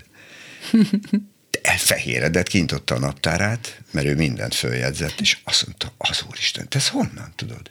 A 43. napon vettem levelet. Képzeld el, apukám azt mondja egy pár hónap múlva, hogy hallott egy érdekes beszélgetést, hogy tudóssal, akik megállapították, hogy fizikai oka van, az agykéregről a nagy csalódás elszabadít neuronokat, és ezeknek a gyógyulási ideje 6 hét. Felírtam. De nekem van olyan, Szóval amit csak, évekig, kicsit évekig valószínűleg. Demisztifikáltam picit a folyamatot, de persze a csalódás az, az mégiscsak egy lelki gyász.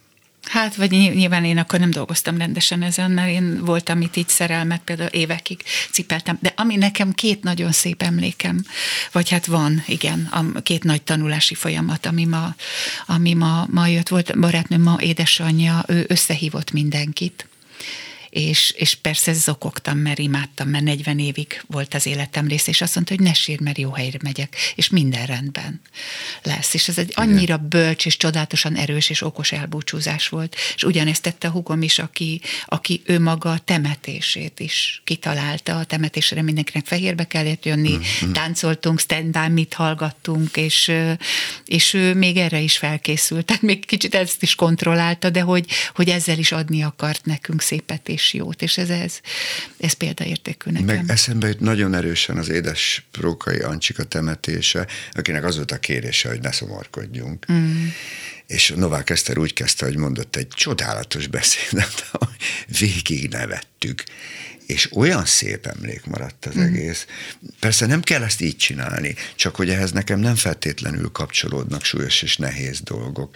És úgy is gondolom, hogy picit húzni kéne azokhoz a szokásjogokhoz, meg kultúrákhoz, ahol ezt az élet természetes és ugyanolyan életszerű, és majdnem, hogy boldog részének tekintik, mint magát az életet. Na jó, de ha benne vagyunk, akkor azért kőkemény. Persze. Tehát én, én iszonyatosan erős voltam, amikor édesapámat búcsúztattam, és gyönyörű beszédet írtam, és úgy jött ki belőlem, amit, meg az egész életünk. De mm. hát utána évekig cipeltem, és nem véletlen, tegnap kim voltam nála, és nem véletlen, hogy, és el is mondtam neki, hogy, hogy nem azért nem gondolok rá, mert nem akarok rá gondolni, hanem nem akarom visszahozni, mert ilyen, ilyenkor automatikusan visszajön a fájdalom. Valaki például utál temetőbe járni, és azt én tök ugyanúgy megértem. Én is. Van, aki azt mondja, hogy nem vagyok hajlandó eltemetni, meg ő sem akarta volna, és a hamvait el fogom dugni. Hazaviszem, uh-huh. elrakom, mert azt akarom, hogy velem legyen, és nekem nem zavar, hanem örülök, hogy ott van, és nem akarok a temetőbe értem. De azt is megértem, aki pedig szépen kiáll a temetőbe, friss virágot visz, beszélget vele, annak is van egy szép hagyománya. Uh-huh. Uh-huh. Hát Most így. például nagyon szépek lesznek a temetők, ezt tudjuk, főleg nálunk falun, én is vidéki vagyok, virágba borulott minden, és halkan beszélgetnek. Emberek beszélgetnek, akik egy éve nem találkoztak, tehát azért ez így, így jól tud működni. Én és ott sem mindenki sír, tudod? hanem még talán mondanak olyat is, amin picit lehet nevetgélni valami szép emlék. Hát figyelj, ami, ami nekem, mert erről is beszéltünk ma, hogy, hogy van olyan viselkedés, amikor az ember kínosnak érzi magát.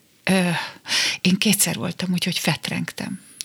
Hogy olyan nevetés kapott el, és olyan dolgok jutottak eszünkbe, és közben utóbb meg szégyeltem magam, de deciki. De miért?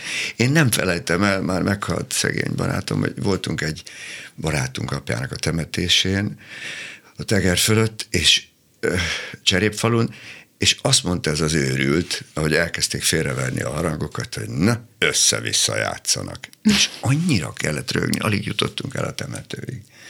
Hát ez is egy, egy a gyászsal kapcsolatos, Igen, de mégsem borzalmas valami, emlék. ami, hogy nem, védekezünk is, de nem is Gondolom, baj. hogy van benne védekező reflex, persze hogy hát, és akkor itt van velünk egy csodálatosan fiatal és adjunktus, úgyhogy nagyon sok szeretettel köszöntünk. Utolsó vendégünk Kismáté adjunktus, az ELTE kulturális antropológusa, akivel arról beszélgettünk, hogy mennyire különbözőképpen gondolkodnak a különböző kultúrákban és különböző országokban a halálról.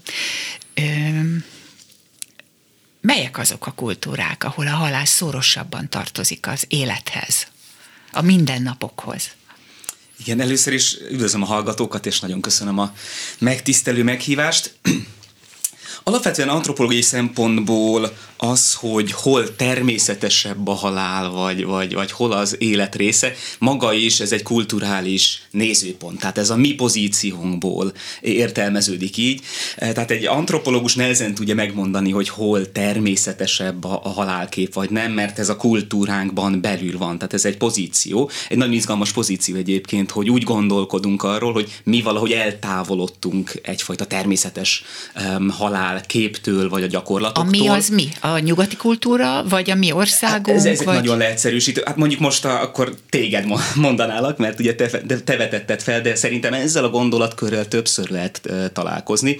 Az kétségtelen, hogyha, hogyha belegondolunk, akkor, akkor valóban vannak olyan elemzések, amik azt mondják, hogy az a fajta medikalizált, és, és valóban a kórházi, hát akár szó szerint is paravánok e, mögött megélt halálforma, ami a, a haldoklónak is, illetve hogy a családnak is e, nyilván teljesen mást jelent, mint amikor mondjuk otthon e, valóban a szerettei körében tud elbúcsúzni valaki, de ugye hallottuk a, az előbb a ti történeteitekből, hogy ez sem feltétlenül maradt ki.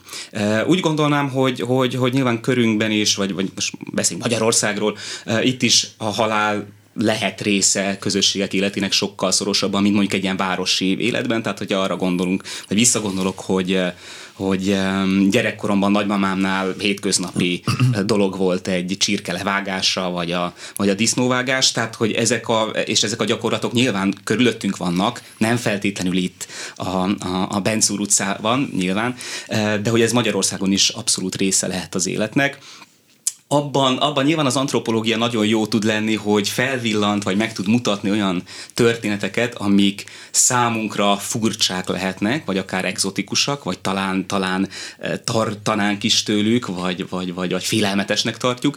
Eh, talán egy-két ilyen példát, ha, ha Sőt, megemlíthetek, kérünk, vagy hát igazából ez is volt a kérdés. Igen, igen. Um, van egy, van egy remek könyv, amit mindenkinek egyébként ajánlok, magyarul is beszerezhető, Nigel Barley egy zöldfülű antropológus kalandjai, tehát hogyha valamely kedves hallgató eh, érdeklődik az antropológia iránt, akkor ez egy remek regény, és ebben van egy olyan történet, amikor egy koponya ünnepre hívják eh, Nigel Barley-t, Hol vagyunk? Kameruni, bocsánat, igen, ezt nem mondom, kameruni, kameruni Doajó eh, közösségben. Aha. Tehát ez egy afrikai, afrikai ország. Ez egy, egy közösség, bizonyos... ez a Doajó? Közösség? Ö, hát igen, a törzs fogalma szintén az antropológia egy bonyolult dolog, de most ebben nem menjünk bele. De, de igen, fogalmazunk így, hogy uh-huh. ez, a, ez, a, ez a hétköznapi fogalom. A 80-as években jelent meg ez a könyv, tehát egy régebbi állapotot ír le, és ott például ennél a koponya ünnepnél, amikor bizonyos, hát ott is a vagyonosabb emberek, most mondjuk ugye a törzsfő, meg tudja finanszírozni azt a koponya ünnepet, sörrel, meg mindenféle földi jóval, akkor, akkor összehívják, és, és ilyen ilyenkor e, tulajdonképpen előszedik a, a holtesteket, a, a koponyákat, és, és sörrel, meg mindenfélével elocsolják. Ez egy hosszabb, hosszabb ünnep, e, és, és különböző um, um, um, rítusok kapcsolódnak hozzá. Tehát ugye itt is azt láthatjuk, hogy itt egész konkrétan fizikailag is. De bocsánat, Jól értem, hogy előszedik a, a hullákat? Igen, igen, igen. Oh. Itt a, koponya, a koponyák, tehát a koponyát Aha. elválasztják a, a testtől uh-huh. egy, azt hiszem pár hét után, tehát egy takaróban vannak csavarva a holtestek, Google, Google pozícióban, és, és, a, és a fejet egy idő után elválasztják, külön a férfiakét és a nőkét, erre külön ritusok vannak, és, és akkor így bizonyos pár év elteltével általában előkerülnek ah. ezek a, ezek a családtagok, és van egy hasonló szintén nagyon alaposan megkutatott történet, Madagaszkár szigetén vagyunk, tehát ugye ez is Afrika közelében, és itt meg a Famadihana nevű ünnep, hogyha jól mondom, ami, ami szintén, hát általában a 5-6 évente szokott előkerülni, amikor szintén ott a, a sírboltból szedik elő a, a holtesteket, és újra csavarják, új sejmekbe csavarják. Ez általában akkor csinálják meg, amikor a saját hitük szerint álmukban a hozzátartozó jelzett, hogy most már fázik, vagy, vagy, vagy kényelmetlen az ő helyzete a sírboltban. Ilyenkor elő kell, elő kell szedni, és akkor itt is mindenféle rítus kapcsolódik hozzá.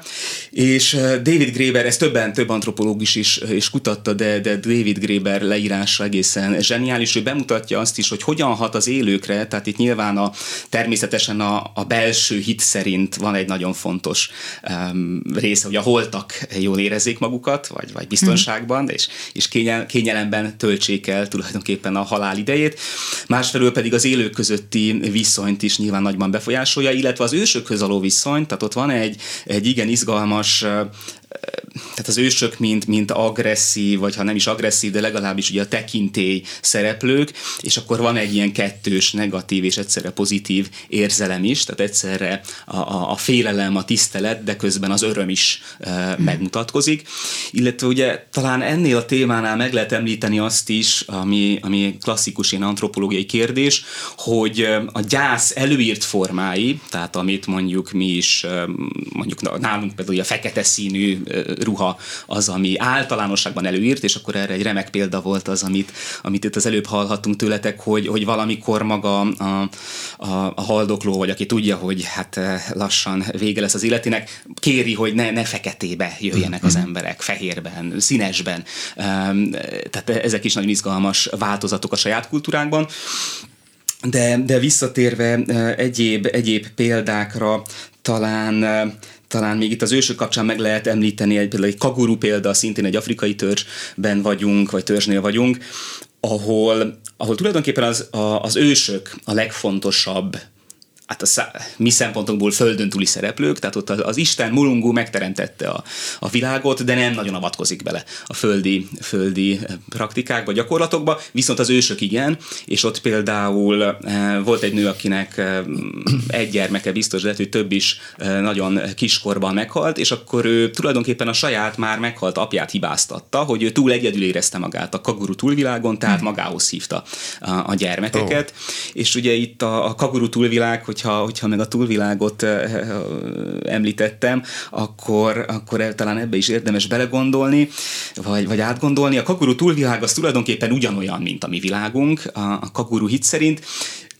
azzal a különbséggel, hogy nincs konfliktus és nincs szegénység. Tehát uh, nyilván egy, egy, egy, egy, egy, egy, egy, olyan, egy, egy abszolút pozitív Tehát kép, akkor nem ahol... félnek a túlvilágba igen, igen, igen, eljutni. Igen. De az az ősi vágy az mögötte van, hogy a, akik ezt a hagyományrendszert kitalálják bizonyos kultúrákban, maguknak is szeretnék ezt.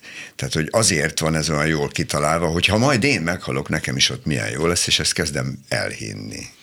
Igen, igen, abszolút, és, és nagyon izgalmas lett abba is belegondolni, hogy, hogy mely kultúrákban van valóban csak pozitív túlvilágkép, és, és hol lehet a, a túlvilági büntetéssel is ugye fenyegetni, tehát magyarán a, a pokollal e, beszéljünk akkor, akkor világosan. Tehát például a kaguruknál antropológusok nem találtak efféle, efféle képet, tehát a, a büntetés az, az nem a túlvilágon következik el. Uh-huh. Ugye a pokol persze rengeteg kultúrában megtalálható ez a negatív eh, túlvilágkép is, vagy ami ugye a világi tetteimnek a büntetése lehet, hogyha rosszul viselkedem. Egyébként erről is, eh, ha úgy látszik most ilyen könyvajánlós kedvemben vagyok, vagy most is, eh, ez is egy magyar, magyar nyelven is hozzáférhető könyv, hogyha valakit érdekel, ez a pokol története. Georges Minoa egy, egy remek francia történész. Ő főleg az európai pokolképeket és a keresztény pokolvíziókat tárja fel, de más kultúrákról is ír mhm. röviden. Úgyhogy ez is egy Az az érdekes, téma. amit mondasz, ugye, hogy, hogy ki kiássák a tettemeket, vagy még felöltöztetik. Mi meg itt, itt nagy lélekgondossággal arról beszélgettünk hosszasan, hogy a gyerekeket hogy lehet őszintén felkészíteni. Ezekben a kultúrákban akkor, akkor ezen nem is gondolkoznak, hogy, hogy, tehát hogy anyagiassá teszik, a, tehát nem engedik el a, a, a halottat? Igen, ilyen értelemben igen, abszolút, abszolút különbözik az a fajta és akkor az antropológiának van egy ilyen szakterülete is, hogy pszichológiai antropológia, tehát itt a, a, a, a remek pszichológus beszélgető társ, aki, a, aki itt az előző percekben volt, nyilván ő, ő teljesen helyesen ugye ezt a fajta nyugati, vagy, vagy, vagy, vagy azt a fajta pszichológiát képviselte, ami, ami ugye a mi alapvetésünk, és ami szerint mi gondolkodunk a gyászról, arról, hogy a gyerekekkel hogyan kell beszélni, stb. Más kultúrákban természetesen egészen, egészen más elképzelések lehetnek Tudsz ilyeneket mondani, ami ilyen egészen, még egészen különleges számunkra?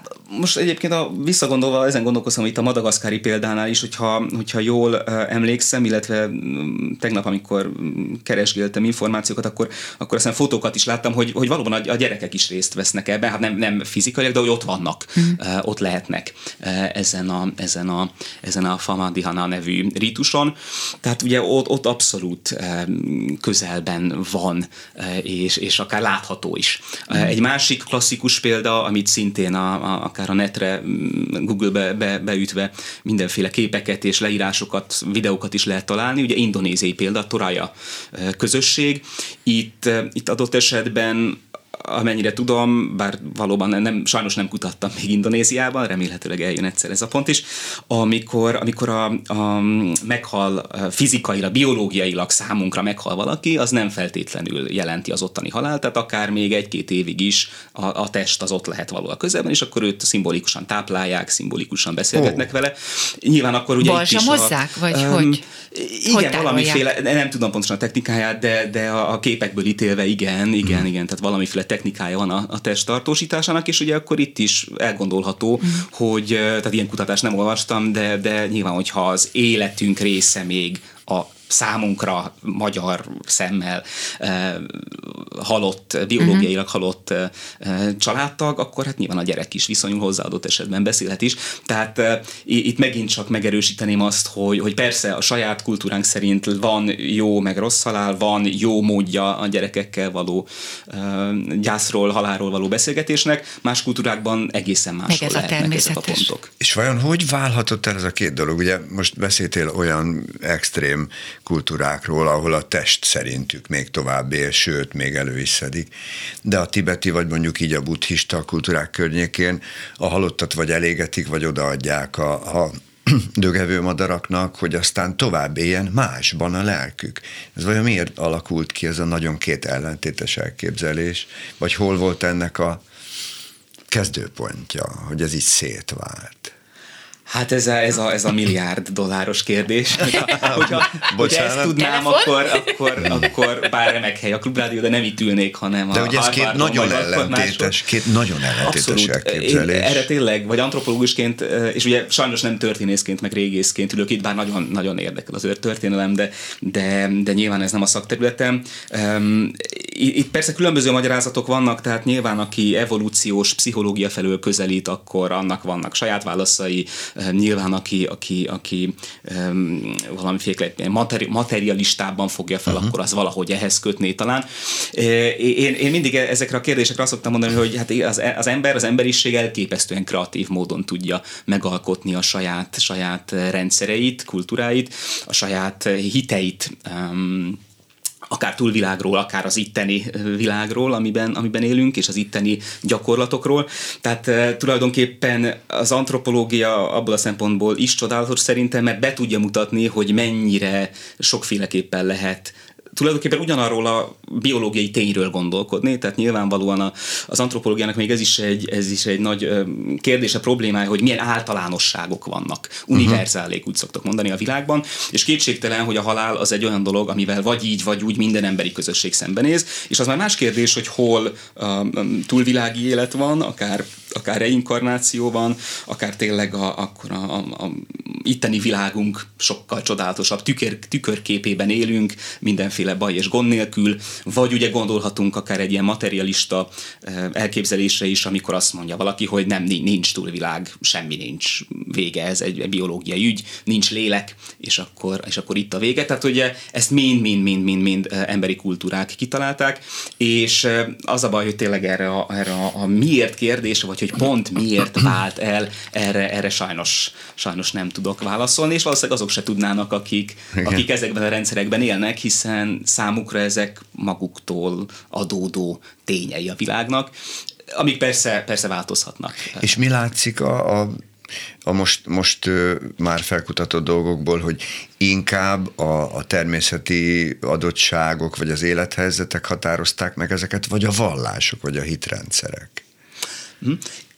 én, én interpretív antropológiai iskolát követek, ami azt jelenti, hogy a, a hát a, a, a, a szövegből, a szövegekből, vagy a szövegként olvasásból indulunk ki. Tehát én bevallom, hogy a materialistá vagy az anyagi körülmények, uh-huh. mint magyarázatot kevésbé, vagy nem azzal szoktam foglalkozni, ezzel nem tagadom, az, az semmiképpen nem mondanám, hogy a maga az anyagi, a, mondjuk az éghajlat, a földrajz, a környezet az, ami determinálja azt, hogy, hogy hogyan is élünk, mert, mert azt látjuk, hogy ugyanolyan közös, vagy bocsánat, ugyanolyan környezetben élő közösségek is elképesztően másképp tudnak gondolkodni, uh-huh. akár a halálról, akár, akár életről. És a abban van tapasztalatod, vagy olvasási tapasztalatod, vagy, vagy bármi, hogy, hogy, hogy akiknek csodálatos szertartásaik vannak, azok utána kevésbé beszélgetnek, vagy már nincs szükségük arra, hogy kibeszéljék a fájdalmukat, vagy a maga a szertartás az segít nekik? Egy megint csak a, a, a, az, hogy jó-e vagy nem, az a pszichológusok feladata lenne. Aha. Nem csak, hogy mi a de, igen, olvasmányokból kultúra. ez mm-hmm, mit igen, ki? Igen, igen, igen. Itt is nagyon izgalmas példák lehetnek például egy, egy Franciaország, hiszem közép-franciaországi megyében Patrick Williams egy, egy roma közösséget, egy mánus roma közösségben kutatott, és, és ott például nagyon erős tabuk vonatkoztak arra, hogy akár a halott nevét újra ki sem lehet mondani, tehát hogy maga, tehát van egy, van egy nyilván egy temetési ritus, bizonyos tárgyait is, akár fényképeket, akár a, a kedvenc szerszámait, vagy, vagy, vagy, vagy, vagy, vagy, vagy, vagy, vagy bármilyen tárgyát, ami számára, az elhunyt számára kedves volt, azt megőrzik, de, de sok ideig akár a kedvenc ételét sem fűzik meg, vagy, vagy fogyasztják mm. el. Tehát van egyfajta eltávolodás. Um, én, én azt gondolnám, hogy, hogy nem feltétlenül van kapcsolat olyan értelemben, hogy a díszes szertartás is akkor jobban ki van beszélve, tehát a díszes szertartáshoz is nagyon erős tabuk kapcsolódhatnak uh-huh. adott esetben, vagy, vagy például a, az érzelmek megélése, tehát az meg Bali, szigetei, Bali e, példa, hogy ott például a, a gyász kulturálisan előírt formája az egyfajta ilyen tartózkodó, szinte közönyös arckifejezés vagy viselkedés, tehát ott például a, a hangos um, jajongás vagy sírás az, az abszolút távol áll, és, vagy, vagy, vagy kívül helyezkedik az elfogadott megélhetési módokon, már mint hogy a gyász megélésének a módján, illetve illetve e, nyilván itt a, a, tényleg akár a, a saját élményeinket, tapasztalatainkat is érdemes ilyen szempontból végig gondolni, hogy akár tényleg Magyarországon belül az ismerősi e, körünkön belül, család, családi ismerősökön belül is e, milyen típusú e, temetéseken vettünk már részt eddig életünkben, és akkor itt is valóban a, a saját világunkban is megláthatjuk ezeket a, az egészen eltérő mm. szokásokat. Tehát nyilván más egy, egy, egy, egy vallásos temetés, Kérdés, hogy persze milyen vallás ritusai szerint zajlik. Kérdés az, hogy, hogy akár a, a, az elhunyt még, még életében rendelkezette valóban arról, hogy ő, ő mire is vágyik, és, és akkor itt abszolút lehetnek tényleg a saját személyes életünkben is megláthatjuk azokat, ami egymással teljesen ellentétes példák és rítusok, tehát amikor, amikor pont akár egy, egy ilyen felszabadultabb, egy bulit kíván rendezni a, a, az elhunyt, hogy az ő temetése az, az, az sokkal inkább egy, egy, egy, egy vidám, amennyire lehet vidám esemény legyen. Nekem is volt egy, egy nagyon kedves tanszéki kolléga, aki, akinek pont most a, a, a télen koratavasszal volt a, a temetése, és, és ő is ezt kérte, hogy színes szívesen és, és vidáman, és, és egy, egy, egy ilyen kerti parti legyen, ahogy, ahogy amilyeneket ő is szervezett. Ugye beszéltünk itt a Kokó című nagyszerű rajzfilmről, ahol látszik, hogy a mexikai kultúrában ez abszolút egy buli, és egy hosszabb ünnep folyam van erre, hogy csontvázakkal telerajzolt figurák énekelnek és buliznak. Tehát van ennek egy ilyen része is. Igen, abszolút, abszolút. Tehát az antropológia szerintem tényleg abból a szempontból tud segíteni, hogyha arra válasz nem is ad, hogy, hogy mondjuk miért alakultak ki teljesen mhm, mhm. eltérő mondjuk vallási elképzelések a túlvilágról, vagy vagy, vagy, vagy, vagy, vagy, vagy ki is áll közelebb, vagy mely kultúra áll közelebb egyfajta ilyen természetes halálhoz, mert, mert ugye ez mindig kultúrafüggő, arra, arra, arra nagyon is alkalmas, hogy bemutassa azt a fajta színes kavalkádot, amit, amit eh, emberi kultúrák képesek létrehozni, és, és abban is talán tud segíteni, hogy, hogy ezeket ne persze teljesen megértem, hogyha valakinek mondjuk, mondjuk ez a kép, hogy, hogy előszedik a, a holtesteket a, a, a sírkamrából Madagaszkáron, ez, ebbe, ebbe belegondolni kellemetlen, vagy, vagy, vagy, vagy nem akaródzik. De hogyha megpróbálunk egy, tényleg egy lépéssel távolabb lépni, akkor rájöhetünk arra, hogy a, a saját, tehát számukra a saját temetési gyakorlataink lennének, lehet, hogy elborzasztóak, de legalábbis nagyon furcsák. Um, és persze egy, egy antropológus ma már nem csak azzal foglalkozik, hogy, hogy különböző távoli helyeken mozogjon, tehát egy, egy remek kutatások lehetnek arról is, hogy tényleg körünkben hogy is működik a gyász. Tehát például itt meg lehetne kérdezni akár a klubrádió közösségét, mindenkit meginterjúvolni, hogy, hogy, eh, hogy mondjuk milyen túlvilágképek vannak, mert ugye erről mindannyiunknak vannak képei, tehát aki, aki magát valószínűleg teljesen ateistának és, és materialistának, és, és tényleg semmiféle túlvilág, semmiféle lélek képzet nincs, ott is uh, valamit, tehát ez is egyfajta hit uh, a, a túlvilágról, Az, hogy nincs túlvilág. Ugye ez is, az ez például is nagyon érdekelne, hogy, hogy, hogy, hogy véget érte vidéken az egyhetes virasztás, mert ugye ez nálunk, tehát váltották egymást az emberek, a nők, és akkor jajongtak, sírtak, vagy van-e még ez a szokás, vagy hogy hogy alakult ez ki, vagy miért alakult ki? Valószínűleg akkor nem dolgoztak a nők, azért tudták megcsinálni, vagy a nyugdíjas nők ma is meg tudják ezt csinálni, vagy erről van ismeretünk? Tudjuk, hogy ez van-e még? Nem tudjuk. Én azt gondolnám, hogy valóban ne, nem kutattam ezt a témát magyar falvakban, tehát hogy tényleg csak, nem, most akkor kérdezzük, és akkor vagy, vagy szóval, tehát, szóljanak az emberek, van-e még? E, egyfelől, egyfelől nagyon izgalmas tapasztalatok vagy történetek lehetnének ezekből. Másfelől amennyire, amennyire tudom, vagy a, a tanszék körül, amilyen szakdolgozatok és egyéb, egyéb, egyéb szövegek, meg, meg kutatások születtek, én, én úgy tudom, hogy igen, igen, van ahol, van ahol ugye most említettem egy, egy franciaországi roma közösséget, de nyilván különböző roma közösségek Magyarországon is alapvetően más mm. szokásokkal, vagy, vagy, vagy rítusokkal élhetik ezt meg, és, és amennyire tudom, ez a, ez a hosszabb virasztás és, és ennek a szabálya, ez, ez abszolút meg lehet.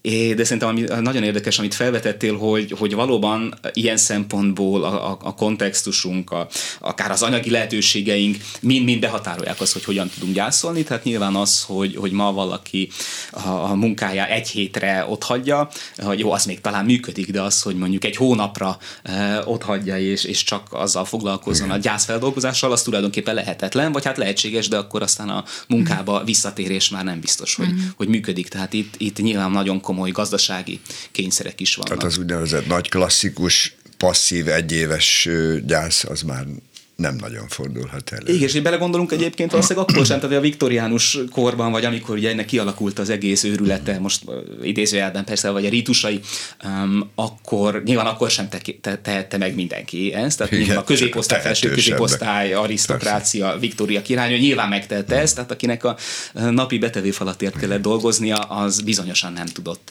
erre így koncentrálni. Hát köszönjük szépen, kimerítő és nagyon érdekes Nagyon szépen köszönjük. Köszönjük itt voltál velünk. Kis Máténak, vendégünknek köszönjük a beszélgetést. Köszönöm szépen. Szervusz. És akkor még nem is beszéltünk arról, hogy Renato Rossaldo, mert nyilván Máté tud róla, a Fülöp-szigetekre elment kultúrantropológus feleségével, aki ott ez még amíg itt ül velünk egy és picit egy verses nekünk, erről a verses írt, kötetről bőven Pár szóban tudnál erről beszélni? Hogy történt ez? Ó, hát örömmel, ha még, ha még, ha még tényleg van Igen. erre idő rendkívül érdekes és hát megrázó történet. Ugye Renato Rosaldo és, és a felesége Michel Rosaldo, ők a Fülöp-szigeteken kutattak több évet, és, vagy több éven keresztül, és 1981-ben, hogyha jól emlékszem, akkor tértek vissza egy következő kutatásra, akkor a, a párnak volt azt hiszem egy öt éves gyermeke, meg egy talán nem is egészen egy éves kisgyereke, és, és tulajdonképpen egy pár nappal a megérkezés után, amikor a, a, a Michel Rosaldo egy, egy hegyi úton ment, egy, azt hiszem egy faluba, tehát a kutatást végezni, akkor, akkor egy 20 eh, méteres szakadékba zuhant, zuhant és, és eh, meghalt a, a helyszínen, és eh, és ugye hát természetesen a, a férje Renato Rosado rögtön oda sietett, és hát aztán elindult egy, egy e, e, nyilván intézni kellett a gyakorlati Igen. részét is, a Fülöp-szigeteken feltételezhető, hogy a bürokrácia azért ott is a, és a maga egy verses működött. És igen, és ez a verses kötet, egy nagyon drámait. Igen, egy verses kötet és egyben tanulmánykötet is, tehát az elején különböző verseket ír, különböző szemszögből, tehát uh-huh. ahogy uh-huh az a közösség, vagy akár, akár az, a, az a, a bürokrata, aki ott kiállította a halotti bizonyítványt, meg ez, meg az, ők, ők hogyan gondolhattak, vagy milyen élménye volt. Tehát belehelyezkedett tulajdonképpen a körültelevő szereplők eh, helyzetébe, akikkel ő kapcsolatba került, és az ő szemszögükből. Eh, a halálkezelés? Ő, igen, igen, igen. igen és a, magyarul megvan? Még sajnos, nincs. Ez még csak hiszem, angolul nem. elérhető. Sajnos, tudjuk, sajnos. Ez milyen izgalmas, hiszem, pedig valaki fordítsa le. Igen, igen, és, és ami, ami egészen zseniális, hogy persze egy ilyen tragikus esemény kapcsán, de mégiscsak jobban sikerült megérteni azt, hogy a kutatott közössége, az ilongot közösség, akik egyébként egy nagyon a fejvadász közösség, sajnos ebben már valószínűleg nem lesz idő belemenni, de, de hogy amit addig próbált megérteni mindenféle elmélettel és, és különböző tudományos modellel, hogy hát miért is csinálják azt, hogy, hogy, hogy van egyfajta gyásznak a része ott egy nagyon erős harag, és akkor adott esetben megtámadják az ellenséges közösséget, és akkor eh, az ellenség fejét levágják, hazahozzák trófeának, hogy el nem tudta képzelni, hogy ezt miért csinálják. És ugye ők azt mondták mindig, hogy hát mert haragszunk, és nem, nem érte be ezzel a válaszsal, és mindenféle mély, strukturális, meg egyéb okokat keresett, és aztán amikor a, és felesége, a felesége meghalt, halála akkor kapcsán. megértette, hogy hogy lehet olyan fajta haragot átérezni, ah. ami adott esetben erre is. Hát köszönjük Nagyon szépen, szépen idáig. köszönjük is, Marténak, köszönjük szépen. És köszönjük, hogy és kedves ennyi, közösségünknek, ennyi, nem, hallgatóságnak is köszönjük. volt itt, aki ebben a témában kis világosságot gyújtott, és bízunk benne, hogy nem csak a gyászsal kapcsoljuk össze ezeket a napokat, hanem a szép emlékekkel, meg a jó És ez az egész is. életünk tulajdonképpen, hogy nekünk fejlődnünk kell mindenféle folyamatokban. Úgyhogy kedves hallgatóink, köszönjük, hogy velünk voltak. Jövő az adást visszahallgathatják. Ah, most te mondd nagyon jól tudod mondani. Különböző a főbb podcast megosztó podcast állomásokon és a Klubrádió Rádió honlapján, weboldalán, de nem csak minket, hanem az összes adást meghallgathatják. Viszont Az ötösben jövő szerdán. Az ötös. Öt világkép, öt kérdezési stílus, öt személyiség, öt ismerős. Holnap 10 órától várja Önöket az ötösben. Varholik Zoltán.